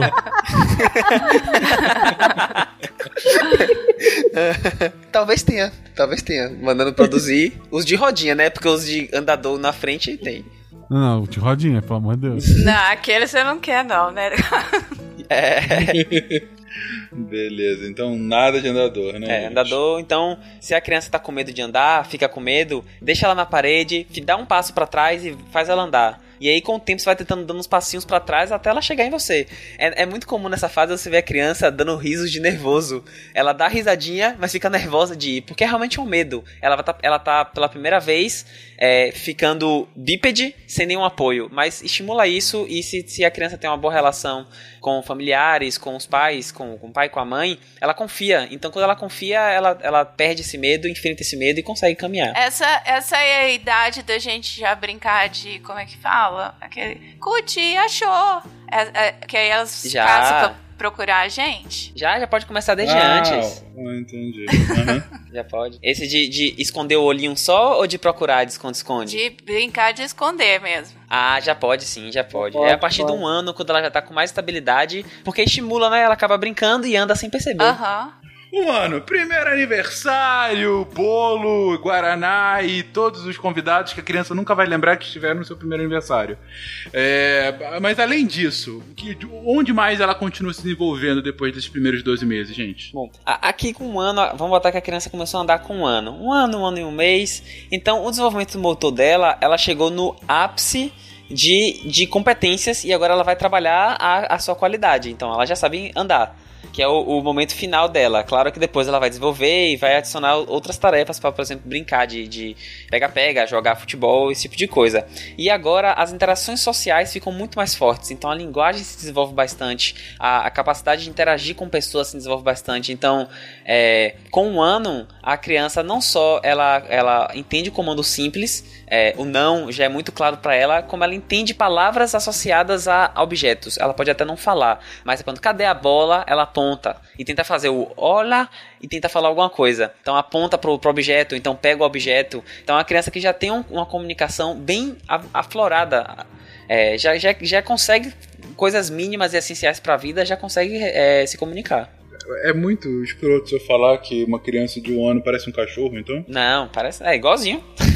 Porque não, tudo que você falou aí, tirando a fato de falar olá, quer dizer, eu não sei como é que é o cachorro da ouvinte, mas de qualquer forma, porque entende comandos fáceis, aponta para os objetos e tenta pegar e trazer de volta, enfim. Uma boa comparação, e realmente é isso. Então, ele tem já interação, então já sabe se portar com pessoas diferentes da família e consegue identificar objetos, como um cachorrinho. Eu não sei qual que é o problema de fazer comparações assim. Também acho. Não sei, porque... Eu acho, na verdade, pois elogio. Porque tem gente que realmente fica melindrado com isso, mas é natural. Sim. Do desenvolvimento e... Né, e... Uhum. Uma coisa que eu tava falando com o Rigoli essa semana. Vocês assistiram aquele videozinho do moço que não consegue encaixar a mala dele dentro do compartimento? Sim. Então, tava eu e Rigoli rindo daquilo, né? Aí eu lembrei aquela casinha que a gente ganha no aniversário de um ano, que ela tem um telhadinho com os buracos de formas geométricas diferentes, e aí dentro da casinha tem as pecinhas com essas formas geométricas, e aí que a gente tira as pecinhas e vai encaixando no telhadinho. Vocês já viram essa casinha? Isso. Então, é isso aí que faltou pro moço aqui do... Mas é sério, eu achei, eu falei, gente, né, ele deve ter dificuldade nisso. Aí o Rigolo falou, verdade, isso aí é falta, como é que ele falou? Falta de estímulo visoespacial. Então, uma coisa a gente acha... Tetris, exatamente. Uma coisa que a gente acha assim, não, os brinquedinhos, brinquedinho besta, não tem brinquedinho besta, cada um tem uma finalidade, uma coisa, mesmo que seja só estimular a criatividade ou o desenvolvimento visoespacial, né, ou sei lá mais o que, cada brinquedo ali é importante para uma criança em desenvolvimento. 1 ano e 6 meses, mais ou menos, como o Gabriel falou, a partir de 1 ano a criança começa a ter um desenvolvimento de linguagem já bem exacerbado, isso dá um salto, né? A criança que ficava quase não falava, ela começa a aprender muito rapidamente. E então, quando 6 meses tem a palavra-chave, ela às vezes não consegue formar a frase, mas ela reconhece, né? Bola, né, água, né, do jeito que ela fala lá, mas ela aponta para o objeto e às vezes já consegue falar o nome daquele objeto, que nós chamamos de palavra-chave, né? E a partir de mais ou menos uns 2 anos, a criança, até antes disso, né, entre 1 ano e 6 meses, isso é muito gradual, né? A criança já começa a formar pequenas frases, né? É a criança que usa o verbo, né? Eu como, eu quero, mamãe, né?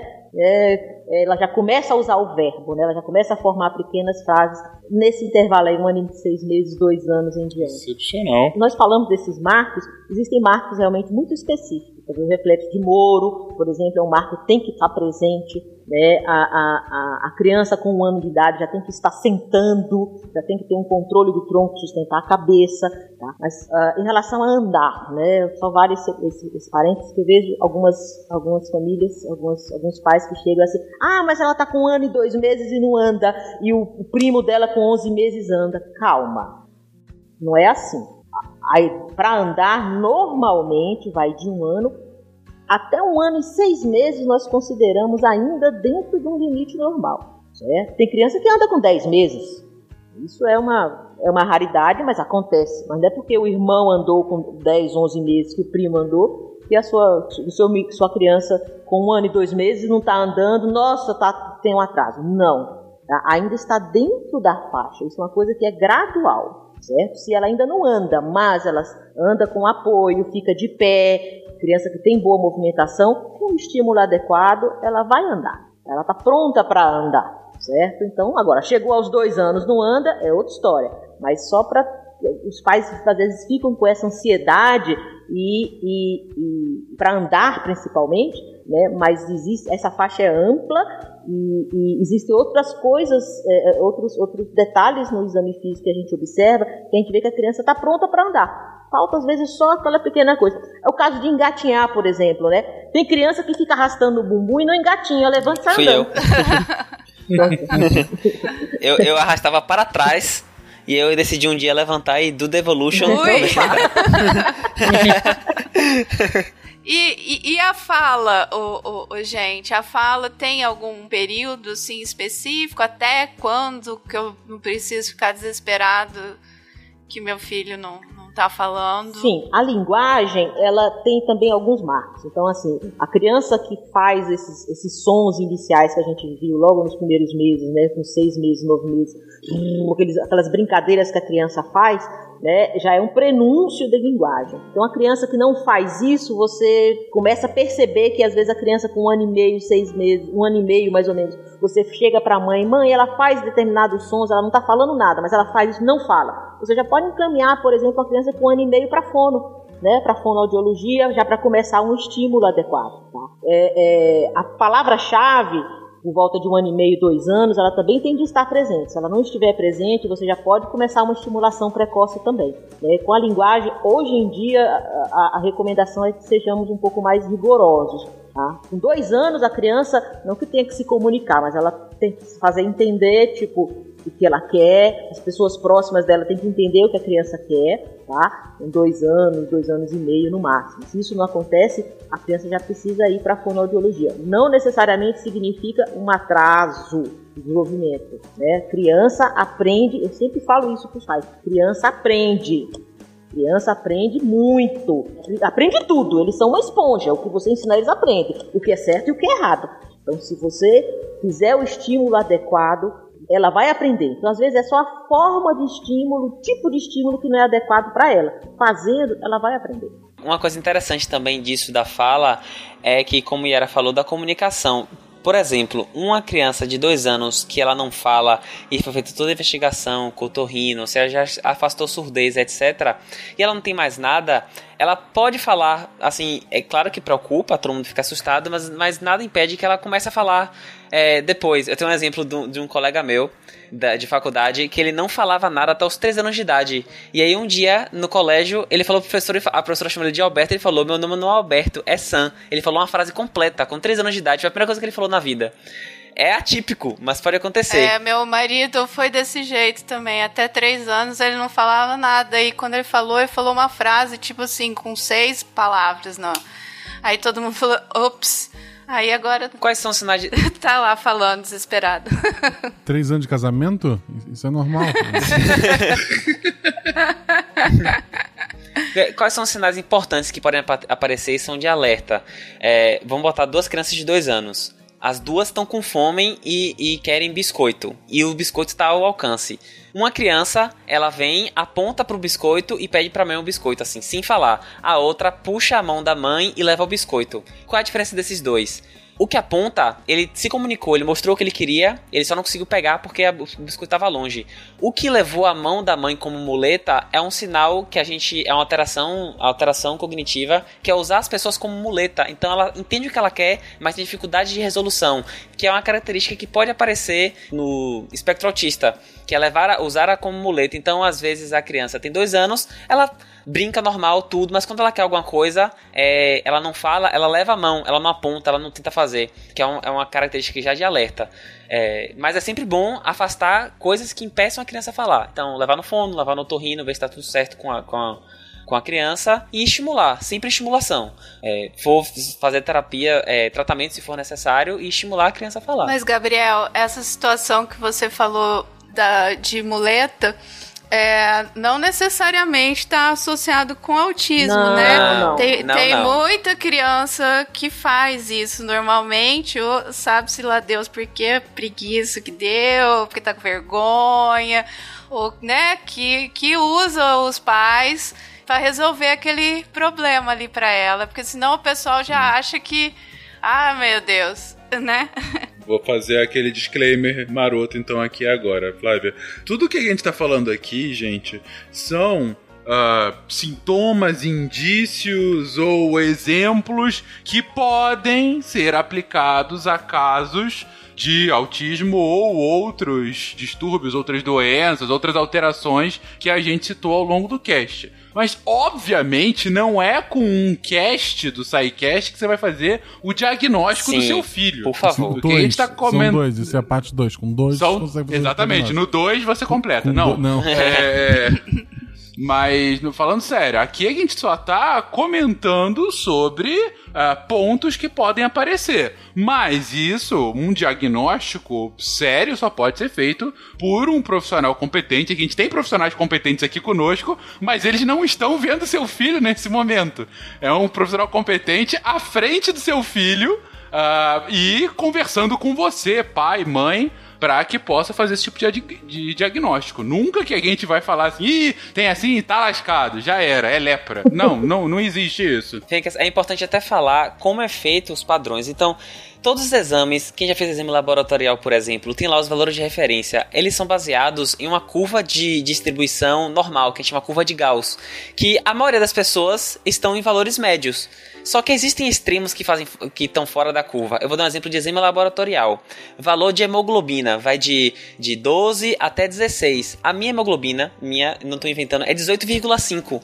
E eu não tenho nada. É uma característica minha intrínseca. Eu não estou morrendo, eu não tenho um tumor. Vocês não repararam, gente? Desde o primeiro cast do Gabriel, você reparava. Mas ele tem uma hemoglobina extra, hein? Dá pra notar na voz. Então, eu não tenho um tumor produtor de eritropoetina. Eu não tenho uma doença hematológica. É natural. Natural meu. E a mesma coisa nos marcos. A gente coloca lá, inclusive, a caderneta da criança, ela tem um intervalo aceitável entre 3 e 6 meses. Mas até esse intervalo é levado na distribuição normal, em torno de 95% das pessoas. Pode existir os extremos que demoram mais, ou fazem coisa mais cedo, ou então fazem um pouco diferente. Isso não quer dizer nada.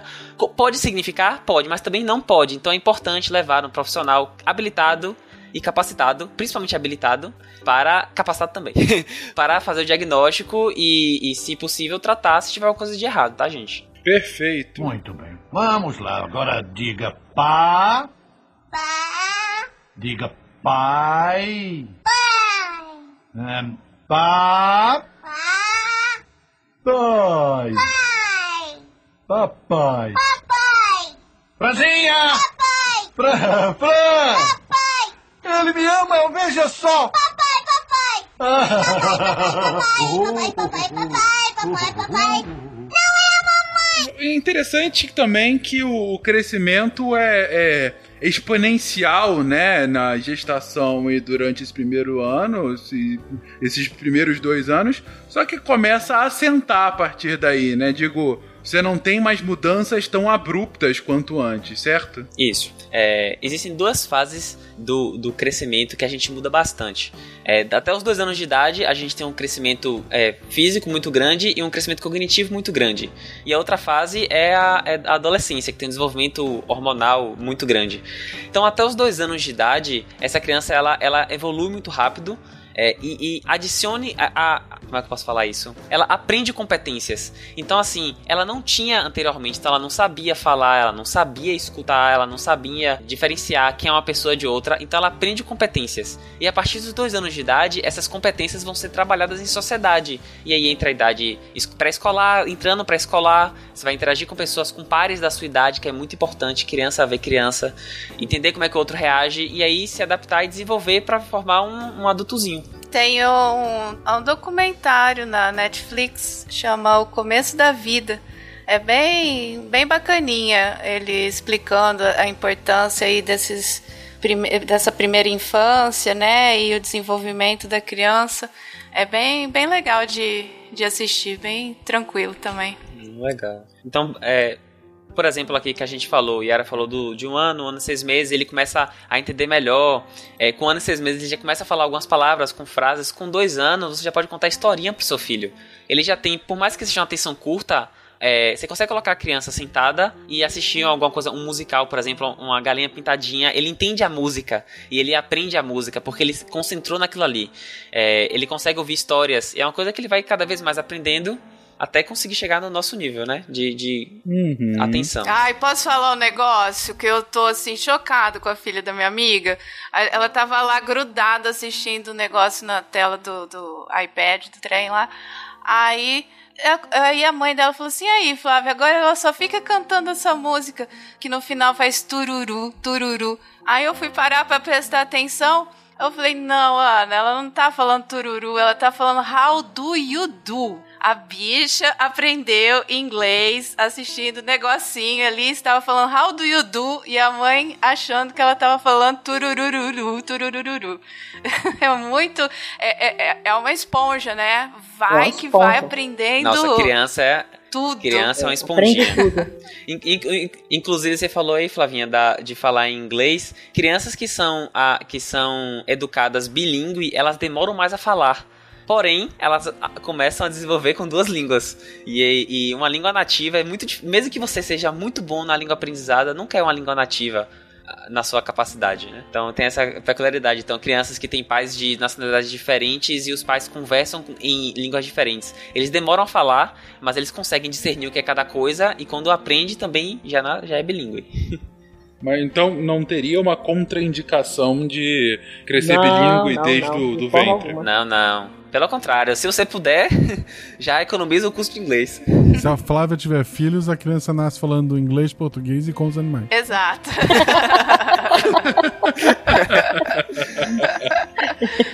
Viu do que poupei vocês?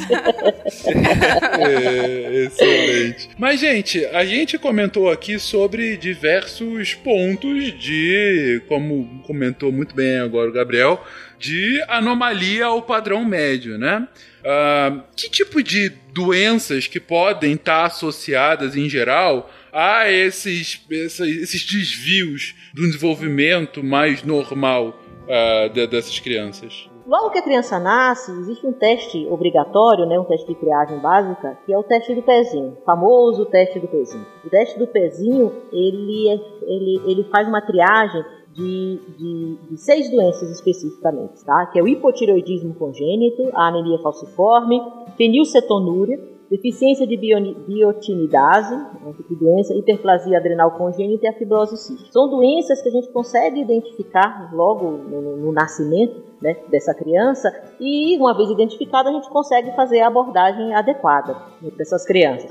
Então, caso a criança nasça, por exemplo, com fenilcetonúria, existe uma indicação específica de dieta para essa criança, né, sem a fenilalanina. A fenilcetonúria é uma doença que a criança nasce incapaz de degradar a fenilalanina, então ela precisa se alimentar, ter uma dieta, né, que não contém a fenilalanina. Então é só adequar a dieta dessa criança, ela provavelmente vai ter um desenvolvimento normal. O hipotireoidismo congênito é muito mais comum do que a gente pensa. Também a criança nasce com um problema, ela não consegue produzir o hormônio da tireoide, basta a criança receber esse hormônio da tireoide e a criança passa a ter um desenvolvimento normal, né? Assim como a anemia falciforme e as outras, algumas têm tratamento, outras apenas um tratamento não de cura, mas um tratamento que melhora o desenvolvimento dessa criança. Fazendo a identificação logo ao nascimento, você já consegue iniciar o tratamento imediato dessas doenças, né? Outra coisa que interfere muito, e como a gente colocou aqui na pauta, por mais óbvio que pareça, é a vacinação. Criança tem que ser vacinada. Mais uma vez. Vacina o seu filho pelo amor da divindade que você acreditar ou não acreditar. Sério, gente, não dá pra repetir quão importante é a vacinação. A gente soltou aí recentemente dois SciCasts, um sobre imunologia e outro específico de vacinação com a galera da Fiocruz, pra falar só sobre isso. Mas, gente, eu sei que se você ouve o SciCast, você é uma pessoa antenada, que você não é uma anti-vaxxer, mas... pelo amor do que é mais sagrado pra você, gente. Vacinação é um negócio tão simples, é um negócio tão básico, mas ao mesmo tempo tão poderoso. A vacinação é a forma, é um dos principais indícios que o ser humano consegue, de fato, controlar o seu ambiente ao seu favor. E foi uma das principais armas nossas para aumentar a expectativa de vida de 30 para 70, 80 anos. Então, por favor, dê esse carinho, é o mínimo que você pode dar pro seu filho é esse carinho. E não só isso, Fiancas, eu não digo mais, vacinar é um ato social. Porque tem pessoas que elas, por alguns motivos, imunodeficiências, não conseguem a imunização por elas, mas elas são protegidas pelo efeito rebanho. Então, por exemplo, uma pessoa imunossuprimida em uma casa que todos são vacinados com a pneumocócica, não vai pegar pneumonia por pneumococo, porque as pessoas ao redor delas não vão ficar doentes e não vão passar para elas. Então, mais do que se cuidar, é cuidar da sociedade. Vacinação é um ato social e, por favor, se vacinem. O último caso de sarampo no país, se não me engano, acho que foi em 2009. E esse ano nós já tivemos pelo menos mais de 30 casos de sarampo. Não, tá na casa de centenas já. Centenas já, né? Não tenho palavras para dizer, assim, é um absurdo, né? Poliomielite, eu nem sei dizer quando foi o último caso de poliomielite no país. Alguém aqui conhece uma pessoa com menos de 30 anos com paralisia infantil? Não, então agradeço ao Zé Gotinha. Exatamente, que faz aí a recadinha. Quando eu era menina, eu me lembro que estava vacinando a polio, é uma gotinha, exatamente. Gente, são duas gotas, vai lá e pinga na boca da criança e só, a vacina da polio é... sei lá, a vacina mais uma das mais eficazes já inventadas pelo ser humano e não vacina, já temos casos de pólio novamente. Isso é uma regressão, estamos voltando para a Idade Média. É um absurdo, eu fico meio indignada com isso, é uma coisa sem sentido. Outra coisa também que me deixa indignada, né, que no nosso país, infelizmente, acontece ainda, né, doenças que atrapalham o crescimento e desenvolvimento. Hipotireoidismo congênito, fenilcetonúria, como eu falei, a criança já nasce com isso, problemas congênitos, genéticos, enfim. Vacinação a gente consegue prevenir fazendo as campanhas se todos vacinarem seus filhos. Doenças diarreicas, parasitose, lombriga, viroses, gripe, também qualquer tipo outro de virose. Sarampo é uma virose, viu, gente? Sarampo é uma virose, tá? Então isso também atrapalha o desenvolvimento da criança. Quantas crianças acabam desenvolvendo deficiências nutricionais porque tem diarreia crônica, porque não tem uma alimentação adequada, porque vive num ambiente que não tem higiene adequada, sem saneamento básico, ó, Fiancas, saneamento básico, lembra lá, né? Então, pois é, por incrível que pareça, isso é muito, muito comum no nosso país ainda. Baseado no que a Yara comentou agora, tem um estudo, mais uma vez, Fiancas falando de saneamento. Sim, encherei o saco de vocês sempre que for possível. Tem um estudo que foi feito em 2013 com relação aos impactos de universalização do saneamento, que especificamente sobre educação, estimava-se que se a gente tivesse o saneamento universalizado no Brasil, poderia ter uma redução de quase 10% do atraso escolar no Brasil. Por quê? Porque você tem tanto o efeito das crianças com esse tipo de doença, que faltam à escola, mas aí crianças mesmo, e também porque o desenvolvimento, ainda nessas fases mais primárias da vida, acaba sendo muito defasado por conta desse tipo de doenças, inclusive com impacto no nível de aprendizagem lá na frente. Já tem estudo vinculando doenças transmissíveis pela falta de saneamento a, por exemplo, potencial de QI de uma pessoa. Ou seja, você não ter um saneamento básico no Brasil não é só matar o presente, é matar inclusive qualquer perspectiva de futuro para populações mais carentes que não têm acesso a esse saneamento. Ou seja, é de uma imbecilidade tão gigantesca, entendeu? Porque é uma infraestrutura, como a gente diz, básica, que ainda assim fica longe de ser realidade. É frustrante às vezes pensar isso, porque são medidas relativamente simples e baratas que você pode fazer e que tem um impacto enorme e não são feitas. É criminoso não fazer um negócio desse. Simplesmente criminoso não fazer e não dar a possibilidade das pessoas viverem com dignidade. Enfim, a gente comentou aqui agora algumas doenças relacionadas a esse desenvolvimento, mas também tem muita questão de fatores externos, fatores ambientais, né? Quais riscos, além desses de doenças em si, a gente pode colocar que poderiam, de alguma forma, impedir, retardar esse desenvolvimento mais normal infantil? De causas, vamos dizer assim, não orgânicas, a que de longe se destaca é a violência doméstica. Seja a violência física, propriamente dita, como a própria negligência dos pais, a não se importar com o filho, a violência psicológica, quando bota a culpa. Isso causa muito mal à criança, inclusive não é só fator de risco para problemas de desenvolvimento, como ela é fator de risco para doenças psicopatológicas. Então, algumas doenças, alguns comportamentos futuros podem ser explicados por abusos infantis, e assim, isso baseado em estudos, não é só um achismo meu. Então, por exemplo, o caráter abusivo de os pais com caráter abusivo fazem as crianças, por exemplo, terem menos tolerância à frustração, tem baixa autoestima, tem ausência de empatia, tem um risco muito aumentado de ter abuso ou dependência de substâncias. É muito comum, quer dizer, não é muito comum, mas assim, eu tenho um professor meu que ele fala sempre assim: um jovem de 18 anos que fuma maconha e tem os pais bem, é igual a um jovem de 18 anos que fuma maconha porque na infância ele foi maltratado? Não. O segundo jovem, ele tem uma chance muito maior de ter dependência com a maconha e evoluir para outras drogas. Evoluir que eu falo, gente, não é uma escala de gravidade, nada disso, tá? É só adentrar em outras drogas que a gente conhece, mais do que o primeiro, porque eles são mais suscetíveis a esse tipo de coisa, a má dependência.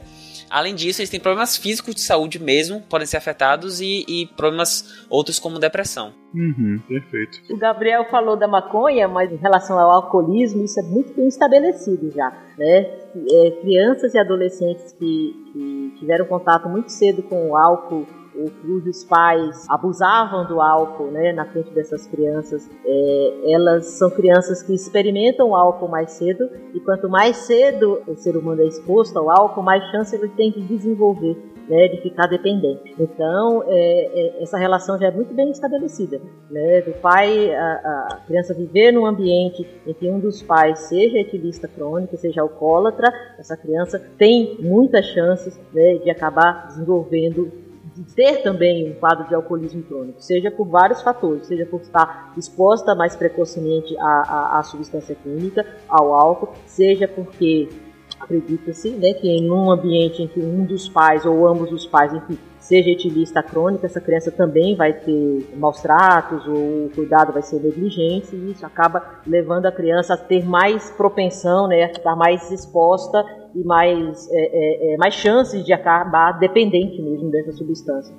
Até predisposição também, né? Pode existir uma predisposição genética. Sim, além disso, né? Isso. Eu citei a maconha porque das drogas ilícitas é a que está mais associada com psicose em jovens. Então, quando você vê um jovem de 20 e poucos anos com psicose, alucinações, você pode procurar na infância, normalmente tem uma história de abuso, ou então tem uma história de dependência na família importante, tem uma causa já mais intrínseca, genética, que predispõe a isso.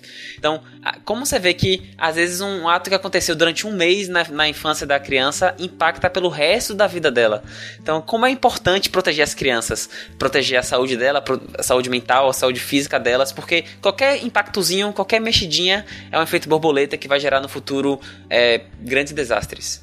E tá claro, por esse cast, que é um momento no desenvolvimento em que realmente é fundacional até pro desenvolvimento da vida dela, né? Só reforçando o que disse agora o Gabriel, gente.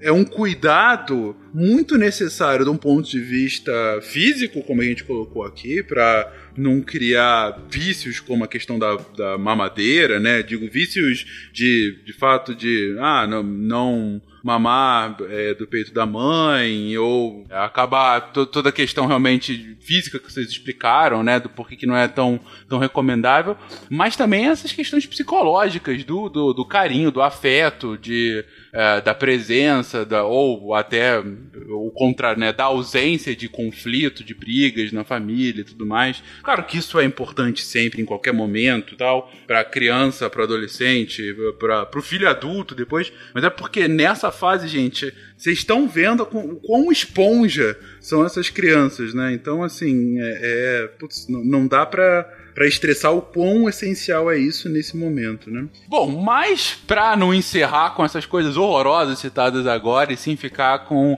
a vibe Itimalia, que tentamos trazer ao longo do podcast. Fiancas, deixa eu falar do meu elefantinho, então.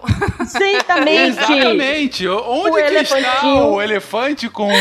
A gente tá aqui com 2 anos e 9 meses da criança já, desde a sua concepção inicial. Onde que está o elefante? Valentina nasceu? Não, Valentina é o bebê de vocês aí. Enzo, Valentina. O meu elefantinho é o Paquito. Ele nasceu depois de 22 meses de gestação, né? Agora, os próximos 6 meses, ele vai passar tentando entender como que a tromba dele, com os seus 40 mil músculos, funcionam direitinho. É os primeiros 6 meses de vida dele, ele vai ter essa missão de poder entender o funcionamento da tromba. É isso. Qual é a expectativa de vida de um elefante, Flávia? A expectativa de vida de um elefante aí é de 60 a 70 anos, em média, do elefante africano, né? Aí aquele elefante asiático é menos tempo, é de 45 anos aproximadamente. Entendi. Mas quando esse elefantinho... É Paquito, né? É. Mas ele já nasce com... Vamos colocar assim...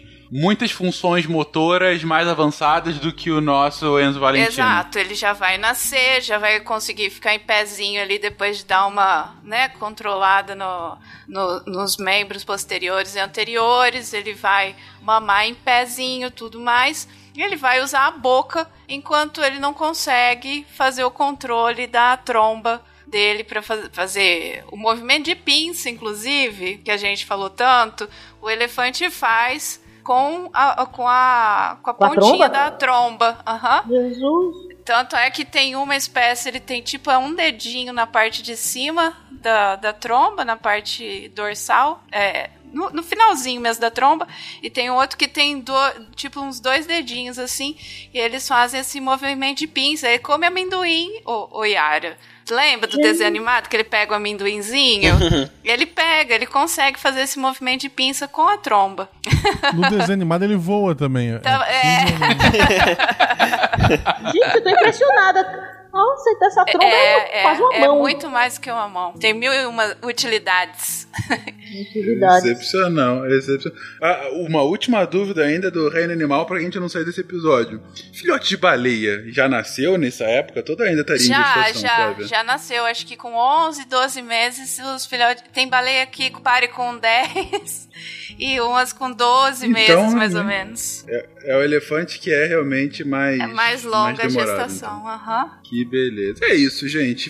Vimos aqui os primeiros 1000 dias, divididos em 2 episódios. No primeiro a gente foi da gestação ao nascimento, e agora do nascimento a esse desenvolvimento até 2 anos de idade. Os próximos passos agora, essa criança vai começar a crescer e até a adolescência. Bom, mas isso fica para um próximo episódio. Palavras finais, gente? Itimalia.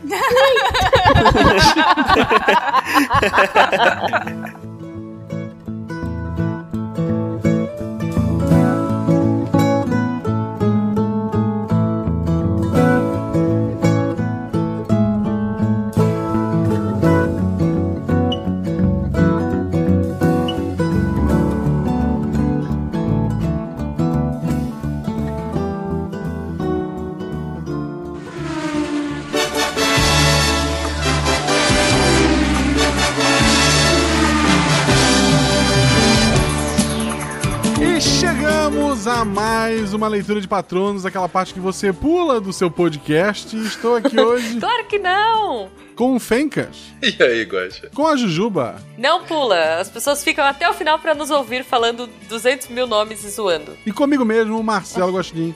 Sigam nas redes sociais, arroba Marcelo Guaxinim, arroba Fiancas, arroba Jujubavi, arroba Fernandes Tarik, que não tá aqui. Mas vocês deviam seguir ele e perguntar por que ele não tá aqui. Cobrem ele. Por que ele não tá aqui? E mandem, gifs pra ele. Muitos gifs fofinhos. E até onde eu sei, ele tá solteiro também. Dê em cima dele. Não importa. Ou mulher, o que for. Não pode ir lá. Cachorro. Eu tenho uns 4 perfis de cachorro que me seguem no Twitter. Vocês podem cantar ele também. Ele é veterinário e gosta.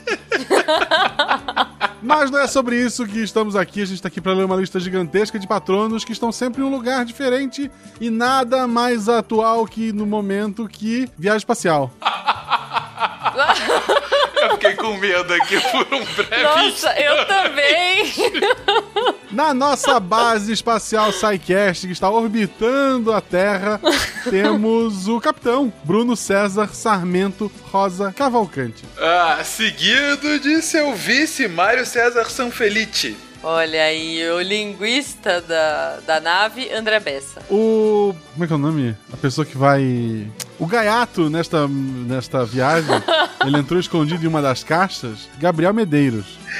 E Pierre Ferraz e Silva pediu uma carona segurando sua toalha. Olha aí, que beleza. Cuidando dessa equipe, o psicólogo da nave José Abel Mendonça Paixão. Procurando vídeo inteligente em algum lugar de qualquer planeta, Simval Freires. E fazendo a comida pra galera toda, Antônio Aliso de Menezes Cordeiro. Com a sua assistente, Rafaela Pereira. Tentando pegar a área no seu 3G, Anne Daniele de Oliveira Simões. E olhando maravilhado para o espaço, Marcos Rosa. Cuidando da biblioteca, Sávio Trindade Lobato. Entendi, foi entendido. Foi uma boa, foi uma boa. Eu acho que o Sávio é novo. Bem-vindo, Sávio. Tem um monte de novo aqui, gente. Também já faz algum tempo que a gente não tá aqui. Desculpa pela leitura. É verdade, gente. Se tinha gente nova que a gente não leu, bem-vindos pra todos, tá? Sim. Cuidando da manutenção da ala norte, Guilherme Grishek. Grishek. Ó, você falou da ala norte, então no sul, Evandro Celino da Silva. Olha só, e o mestre dos maquinários Inoue, que o japonês manja de máquina, né, gente? Deixa ele lá. Babaca, né? Cuidando do Twitter oficial desta viagem, Rafael Miceli. E como especialista de diplomacia da tripulação, Marcelo Santana do Amaral. Do lado oposto, o nosso líder tático e bélico, João Paulo Doni. Chegando para um contato pacífico com os seres humanos, Calderache. Desculpa. Enquanto isso, a especialista em fugiu, em cultura, em origami, por que não? Toda nave precisa de um Mayumi Watanabe. Olha, genial. Mas não é só da nave do SciCast que nós vamos falar, porque nós também temos a base do SciCast em Júpiter. E lá está o nosso querido gerente-geral, Rodrigo do Couto Fonseca. Gerente-geral, eu gosto desse termo. Gerente-subgeral, temos Oswaldo de Moura Júnior. E anotando para a posteridade todos os acontecimentos, temos o nosso querido CA, César Agenor. E cuidando da possível fauna de Júpiter, Flávia da Silva Nogueira Ward. Protegendo a nave de meteoros, temos Matheus B. Gondolfo. Meteoros e de Balrogs. Sempre. E enquanto isso, Antônio Carlos de Souza tenta uma comunicação com a nave da base de controle, mas infelizmente sem sucesso. Falando em comunicação, Débora Cabral Lima se encontra neste momento numa expedição em Plutão para descobrir se ele é um planeta ou não e se tem habitantes por lá. Um astronauta não, um planeta não. Desculpa, Bebe. Marcos Souza de Araújo está congelado criogenicamente.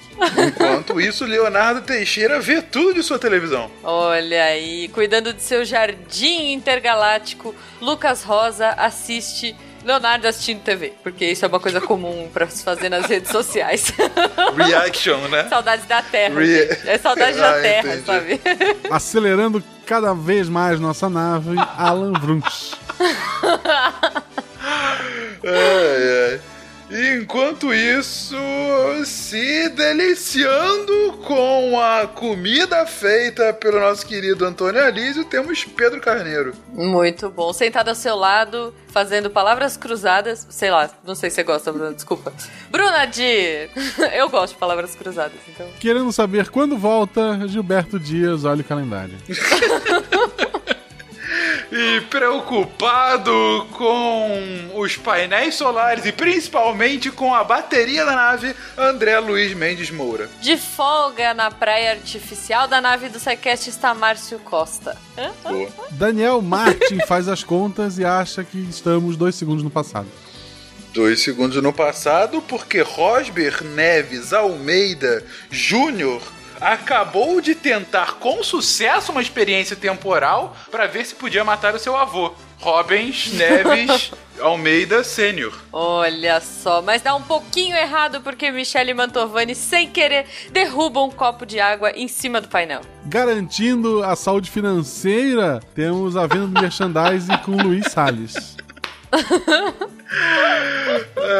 Meu Deus. E Thiago Moura Witt está ajudando o Luiz. Thiago, ele gosta também do Luiz, gosta de uma vendinha. Entendi, entendi. Do outro lado da nave, jogando um pouco de squash, está Jonas Gabriel de Souza. Analisando que agora temos 2 linhas temporais, Maurício Linhares. Meu Deus. João Carlos de Assis está preso no paradoxo temporal. Ele não sabe se ele é ele ou é ele da outra dimensão. Caramba! Assistindo tudo isso, comendo pipoca em sua TV na Terra, Felipe Augusto de Souza acompanha a saga de João. Tentando contato com a nave, Mário Ribeiro grita Planeta Terra chamando, Planeta Terra chamando. E Ricardo Cruz está orando a Deus, ou seja lá, qual é essa nova divindade nesse futuro distópico. Justo. Felipe Augusto Rosa cuida do Jardim de Júpiter. Julice Tocatello evita uma invasão alienígena na porrada. Boa. Enquanto isso, Carlos A. Schneider claramente é o astronauta da IUA. Certamente. Olha, o primeiro com abreviação, né? As pessoas estão aprendendo a não deixarem aqui o nome. Cuidando da hidrologia de Júpiter, Felipe Rios. Meditando em gravidade zero, Ana da Rocha Curata. E em contato com a natureza da Terra, Silvio Roberto Fernandes de Araújo. Olha só, reclamando da comida enlatada da nave, Diego Rodrigues Ferreira corre pra cozinha pra ver se tem alguma coisa que não seja ração em pó. Testando os efeitos do veneno em baixa gravidade, temos Ana Carolina Fernandes Ferreira. Enquanto isso, Helena Morgado Corelli faz coro ao que Diego tinha falado, pois ela passa mal nesse exato momento. A cozinha não está fazendo um bom trabalho. Olha só, trazendo da adega escondido e contrabandeando vinho, Eduardo Kremer Góes. Gente, pra quem não sabe, tem uma vinícola aqui na minha cidade que chama Góes. Manda uns vídeos pra gente. Aliás, Eduardo, você é daqui? Manda vinho. Mentira, manda suco de uva. Otávio Henrique está bravo com todo o bullying que sofreu e grita, eu não sou o Otávio Passageiro. Meu Deus, que horror! Ai, ai. Carlos Alípio Flores de Moraes está triste com a piada anterior. Engatinhando em gravidade zero e reclamando do tamanho pequeno da nave, Bernardo Malta, irmão do nosso homão grandão. Tocando piano no bar da nave, Gustavo Affiuni. Meu Deus. Se deliciando com alguns peixinhos feitos pela cozinha que está gerando um problema dentro da nave, José Carlos Vieira Júnior. Pensando que faria melhor, Maurício Faria Júnior. Tá ótimo. Empurra o peixe pra lá e pra cá. Bruno Wise canta Minha Pequena Eva no bar. Enquanto Jean Carlos Guela ou Guela tenta comer um peixe que está preso na goela. Desculpa, João Carlos. É que tava tão boa. A minha foi ruim. Né? O barman Lucas Rodrigues Oliveira não aguenta mais dizer que não existem bebidas pangaláticas na nave. Pedro Henrique de Lima Gomes serve suco de limão a todos para evitar o escorbuto. Seu primo Leandro Gomes está agradecido. Na praia, junto com o guri que eu esqueci o nome, Kelvin Costa. A família Costa. A família Costa, na praia. Fábio Chicote possui uma arma laser. Ok. Enquanto o Fábio Fraeta é um da grande tripulação italiana na nave. Boa, tá fazendo mão de todos, mão assim decotinha. Enchendo balões e brincando com uma voz fina, Hélio Henrique Salatino se diverte na sala de jogos. João Paulo Verenca dos Santos faz cachorrinhos de balão no Gravidade Zero. Enquanto isso... Vieira que imagina essas coisas. Não, essa nave já deixou de ser nave há algum tempo, mas tudo bem. Já, enquanto cara. Isso, o Alessandro Siqueira, ele também tá na tripulação, ele tá ajudando a dirigir essa nave, ele tá lá com as mãos no volante, porque é uma nave que tem volante. Olha aí, que beleza. Infiltrado na nave, temos Rafael M, de Marciano, claramente, Tellerman. Luiz Felipe Martini Araújo tenta entender o Tellerman e ele já sabe que as três palavras são ET, telefone e casa. Iglesia Paulo de Menezes ajuda na tradução com todo o seu conhecimento linguístico. Boa! Enquanto Arthur Henrique de Andrade Cornejo anda pelos corredores tentando se lembrar onde é o seu dormitório. Daniel Scopel procura a Lamed, que ele está com uma dor na barriga que ele não sabe o que é. Às vezes acontece, Daniel. Enquanto isso, vendo lá da Terra, o Renato pensa, eu poderia estar a guiar essa nave. Ah! É sempre a mesma piada, que Renato, pior. Desculpa. Mas não, vem uma pior, ó. Procurando seres alienígenas fantasmagóricos na nave está Daniel Gasparim. Puta! Tipo, Gasparzinho. Eu tentei. Pulando da nave, Guilherme Arthur Jerônimo. Ai, ai.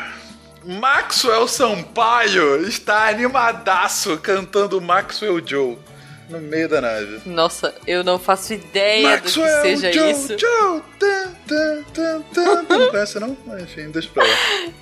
Não. Mas então tá bom. Então Alexandre Freire está ao seu lado com um pandeirinho no karaokê. Por que não? Eles estão no karaokê?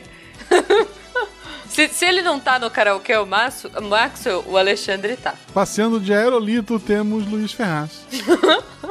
Enquanto Giovanni Carvalho Nepomuceno está feliz por estar lá participando dessa viagem intergaláctica. Boa. Ao seu lado, feliz e tomando um sol artificial, Vinícius Lisboa está de boa. Por que não? Brendo Marinho encontra a vida inteligente no fundo do oceano. Obviamente. De Júpiter. Ou não, da Terra. Ele tá em Júpiter. Enquanto Hélder Alexandre Nogueira, ele leva brotinhos a árvores para serem plantadas, seja lá onde essa nave estiver indo. Obrigado, eu achei que tinha ficado muito velho de repente. Esse brotinho de quem usa. Meu Deus. Ao lado do capitão da nave está Luciano Leal, com toda a sua lealdade ao capitão. Tentando mover objetos com a força da mente, Marcos Roberto Souza. Olhando atônito para todas as estrelas pelas quais estamos passando, Guilherme Dourado, tal qual essas estrelas. Fazendo companhia ao outro célebre clérigo da nave está Fábio Cruz. Rezando também pra que chegue e dê tudo certo. Tentando salvar a alma de todos, temos Jorge Alexandre Alves Alfradique perguntando, você já ouviu a palavra de Yoda?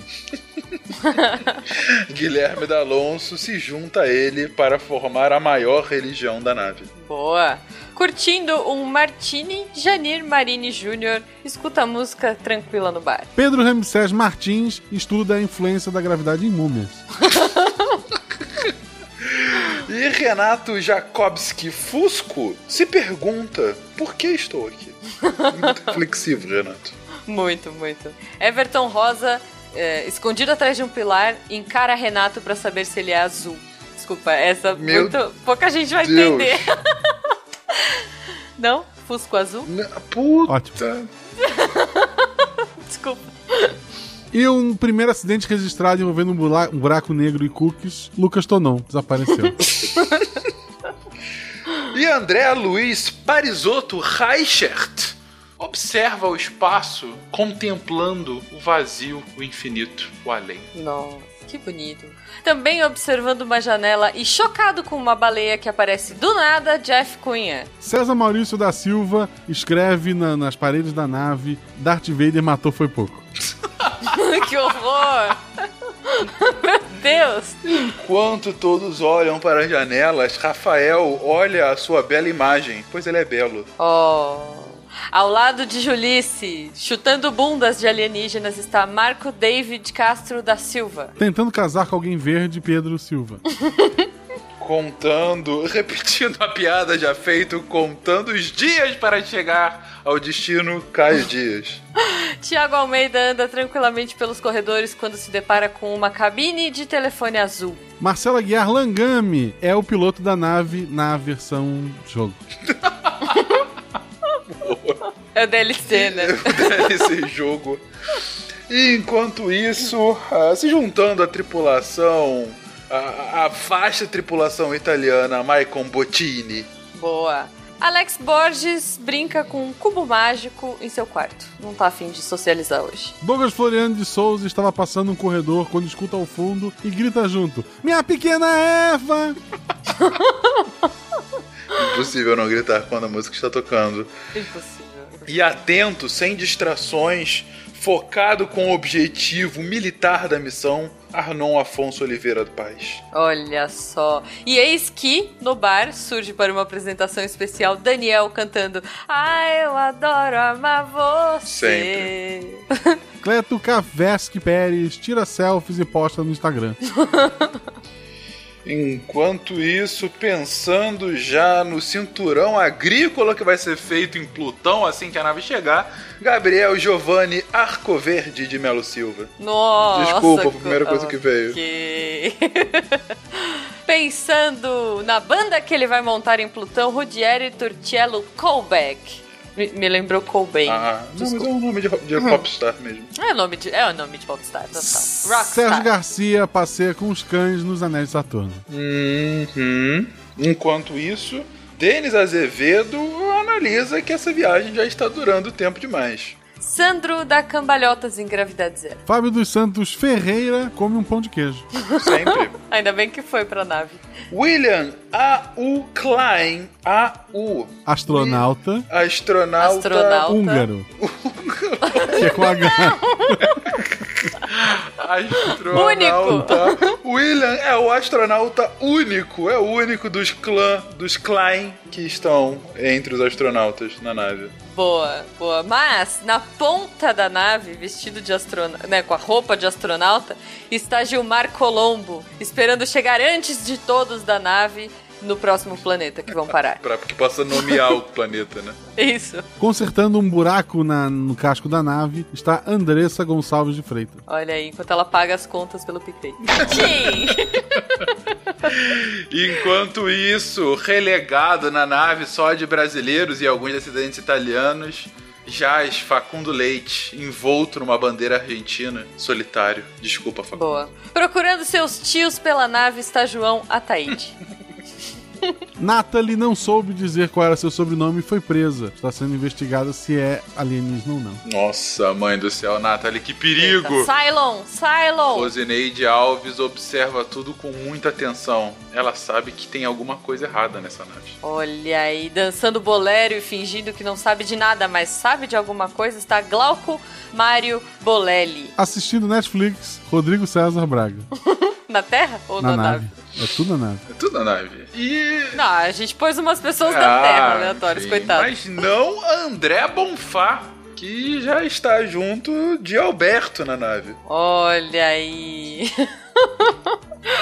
Michael E. Sato, sendo E, obviamente, de extraterrestre, procura seus companheiros para o motim. Nossa, mãe. Está começando. Christian German Reis dirige uma nave 7 vezes maior que a nossa. Eita, nele. Paulo Colares faz parte do motim. Ele está chegando. Sérgio Luiz Polidoro manda sinais luminosos para a grande nave que se aproxima. Brauli Rocha da Silva... Não. Não. Se concentra. Fuja da piada fácil, por favor. Possui a força dentro de si. Possui. Boa. Ai, ai. Carlos Eduardo Balbino da Silva está na outra nave que está se aproximando. Já é uma realidade a invasão iminente. Saltando de um canguru astronauta vem Julian Nóbrega, pulando da sua nave gigante para a nossa pequena nave saiquestiana. Usando um pegador de borboletas, ele pegou um meteoro e está vindo para cá, Pedro Paiva. Caio Pérez Santana observa a nave espacial gigante se aproximando, não sabe se o problema é um motim interno ou a invasão externa. Vai acontecer. O outro linguista especialista em Klingon, Guilherme Luiz Klug, se anima esperando que dessa vez ele possa usar este conhecimento inútil que ele sabe assistindo séries antigas. Chamada para ajudar no combate, Betânia Silva Santos responde: quem me chamou? Meu Deus. Ai, ai. A médica residente da nave, Yara Grise, se desespera vendo toda a situação. E seu assistente, Samuel Fatini, já esconde algumas comidinhas pra garantir que ele tem fome. Paulo Rigg, vulgo Beto Patux, é um Galaxy Ranger. Galaxy Ranger, sempre. Rafael Mendonça começa a falar com a nave do SciCast. É uma abordagem direta. Eles vão começar a invasão. Ricardo Tuma Guariento dá umas pancadas no sistema de alto-falantes da nave porque elas estão falhando. João Paulo Liam Branco Martins luta Kung Fu em gravidade zero. Umas pessoas muito alheias ao que vai acontecer. Enquanto Lindonil Rodrigues dos Reis prepara o armamento esperando a invasão. Mário Lúcio Romaldo de Oliveira aguarda ordens pacientemente. Ele é um androide. Jean Lima Santana afia suas espadas. Gorete Lira da Silva de repente faz uma reviravolta e começa o motim ao mesmo tempo que a invasão vai começar. É um furdunço, Gorete liderando. Meu Deus! Vindo numa voadora em gravidade zero, Alexandre Hideki Hagihara consegue quebrar uma das janelas da nave do SciCast com sua super arte marcial. Thompson Santos Reis está consertando a janela. Tudo vai ficar bem, gente. Que rápido. Bruno Saito se engaja num combate direto com uma invasora. Olha aí. Crislane Vasconcelos entra brigando com o Bruno e falando: finalmente eu vou dominar o SciCast. Eu sabia, Crislane, você nunca me enganou. Eduardo Yamaguchi já tomou injeção, comeu, tomou banho e agora está dormindo. Tanana, tanana, tanana. Ai, meu Deus.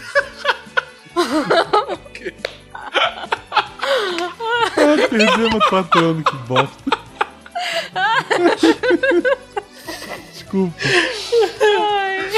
Enquanto isso, Pedro Ivo de Araújo do Nascimento prepara seu exército de robôs para a resistência. Alisando um gatinho em uma sala aleatória da nave gigantesca está William Bowman. Pô, claramente ele é o chefe dos vilões, isso não tem dúvida. Total, total. Sendo aquele que definiria o rumo da guerra na nave. Infelizmente ele foi a um casamento. Gabriel Tulli Ferreira Neto.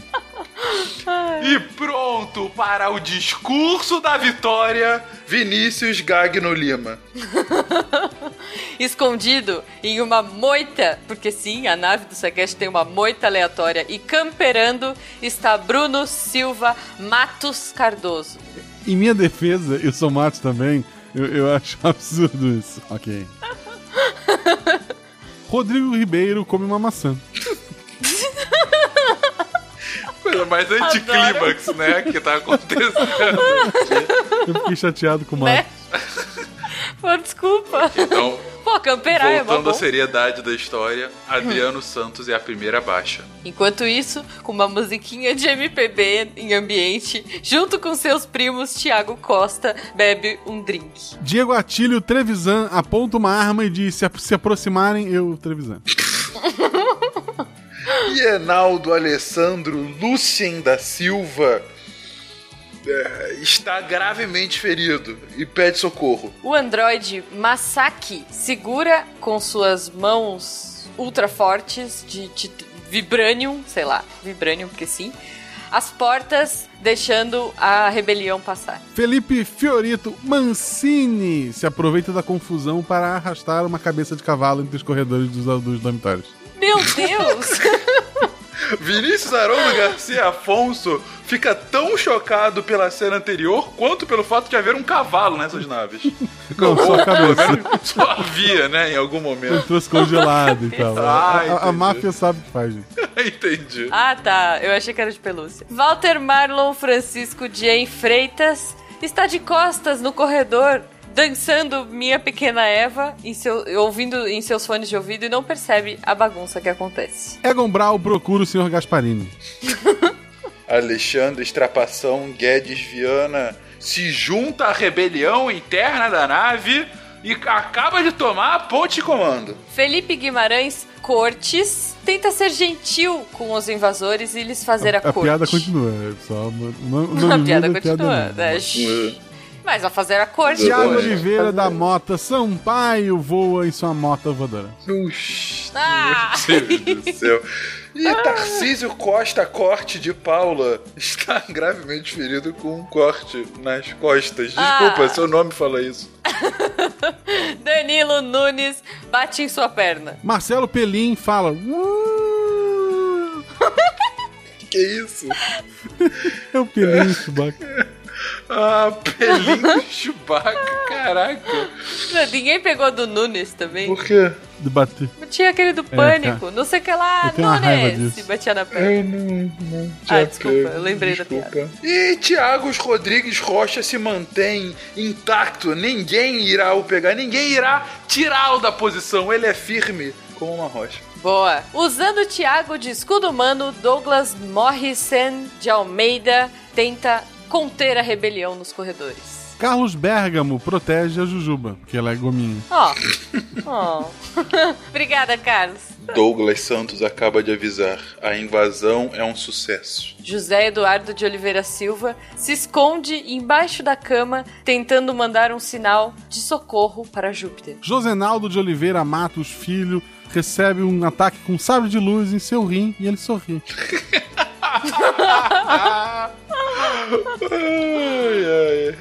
E desesperado, beirando a loucura, Marcelo Montanha Rigoli observa essa situação. Olha só, o incrível e maléfico vilão vilanesco, um dos piores recrutas da nave inimiga, Fernando Augusto de Sotti, desossa alguns dos nossos tripulantes. Cara, realmente. Ele é um vilão muito mal. Alexandra Matos Romil mostra o sinal do Guaxinim e pode entrar na nave de fuga. Olha só. Olha, tem uma nave de fuga. Gianfrancesco, o senhor está indignado com as mãos de coxinha, mas como nave de fuga? Diego Fernandes Rodrigues, sabendo que não vai conseguir entrar na nave de fuga, procura uma porta, Titanic. Ah, entendi. Então, assim, o que Rodrigues tem a ver com porta? Vai que cabe. Não, vai dar ruim. Paulo Eduardo Chiva atira primeiro. André Carvalho se rende. Fábio Sampaio Pérez não se rende e rouba um sabre de luz. Fernando Malta sabe que seu império está caindo. João Pedro Porto Pires fala que nunca cairá, o império é pra sempre. Tu usou um padrinho pra se safar, é isso. Sim, mesmo? Pode isso. Exatamente. Rafael Guilherme Moreno se junta a Fernando Malta e grita: Freedom! Boa, Rafael. Luiz Prandini dá um pescotapa no Malta e diz: isso é pela Thaís. Enquanto Gilialdo Gomes Sena começa a organizar a resistência da nave, o SciCast há de resistir. Tiago Oliveira Martins Costa Luz distribui sabres para os aliados. Faz sentido. Márcia Thier pede 2 sabres. E João Pedro Cosme da Silva começa a distribuir docinhos de forma aleatória. Adorei. André Luiz Rodrigues de Andrade não sabe o que fazer com seu sabre de luz e, sem querer, o aciona do lado errado. Está indo pra enfermaria com o pé machucado. Sem pé, na verdade. Wendel dos Reis Lima sorri e começa. Câmera. Felipe Queiroz se anima e come e joga a mão pro alto pra fazer a Genkidama. Enquanto Bruno Malta, puxando um grande grito de guerra para tentar segurar o poder de seu irmão, diz... Ha! Na verdade, conhecendo ele iria pra revolução contra mim, mas tudo bem. Ah, ok. Não, mas ele tá a seu favor. Quem não iria, é verdade. Que horror. David Martins Colares tem vaga na nave de fuga. Certo, que aí você tá escolhendo a dedo, né, Gosto? Colares, Missangas. César Guilherme Zontino se junta à resistência pelo SciCast, pelo Fiancas. Sim, eu sou ególatra. Ricardo Costade vai com a horda. Josair EG Júnior. O EG é de... Extremamente espião. Grato pelo SciCast do Fiancas. Não. Não, eu ia falar espião... Sei lá. Josair Escola Guaxinim Júnior tem vaga na nave de fuga. Daniela Araldi começa a sacar que o Guaxinim vai fazer uma revolução no futuro e está apenas reunindo forças. Olha aí, puxando da tomada e impedindo a fuga da nave de Guaxinim está Thaís Botia da Costa, com uma risada maléfica, olhando para sua amiga Cris, falando: vencemos! Ricardo Gomes está na Lua e nada tem a ver com esse conflito. Miriam Ito começa a se desesperar. Meu Deus, mas que lista grande de nomes. Será que um dia ela vai acabar? Elias Santiago Diniz diz, vai. Obrigado. Miriam fala. Walter Wachek Neto pega carona nessa cauda de cometa. Todos. Anderson Lima Couto está neutro em todo conflito e apenas observa. João Cláudio Soares da Silva quebra uma caneta Bic para ver a tinta em gravidade zero. Lucineide Lima de Paulo se perdeu nesta briga toda, não sabe o que está acontecendo, foi pro bar ouvir Minha Pequena Eva. Enquanto isso, o único astronauta representante do Brasil, Bruno Avelar Alcântara, tenta falar com sua base natal. Ao que Jefferson Estevo responde: olha, eles até estavam aqui, mas não estão mais. Sharp Walker diz: isso é um pequeno passo para um homem, mas um grande passo para um cara cinza. E do outro lado, na base de Alcântara, Vanildo Souto Mangueira está com a bateria atrás de si, tocando para Bruno Avelar. Ai, meu Deus. Vitor Carlos Siqueira vem tocando seu pandeiro dentro da escola de samba e, misteriosamente, isso começa a enfraquecer os SciCasters. Bruno Borim pega o seu machado e grita: carga! Evandro Faria até tocaria o pandeiro, mas ele só faria isso. Ah, tá. Já tá com muito tempo gravando, gente, não tá vindo mais piada nenhuma. E terminando essa história e contando pro seu filho no final da noite que eles acabaram se resolvendo entre Minha Pequena Eva e Mangueira e pela Horda e pela Aliança e o que quer que seja, num diálogo, em algum momento alguém gritou Marta e tudo se resolveu e foram felizes pra sempre. William Spengler fecha o livro de histórias, dá um beijo na testa de seu filho e vai dormir. E neste clima de final feliz, você que é Marta, você que não é Marta, você que tem uma mãe Marta, você que não tem uma mãe Marta, seja nossa padrinha, ajude a gente. Obrigado por tudo, desculpa qualquer coisa. Siga-nos nas redes sociais, @portaldeviante, @SciCastPodcast, @MarceloGuaxinim, @Fencas, @Jujubavi e principalmente @FernandesTarik. Pergunte por que ele não está aqui, porque ele nos abandonou. Um beijo pra Mande vocês. Mande gifs e amor. E até semana que vem. Tchau, gente! Até!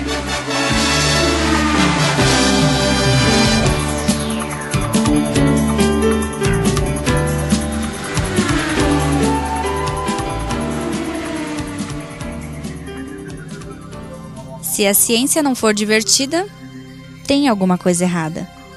Tem que ser divertida. A coisa mais divertida que tem é a ciência.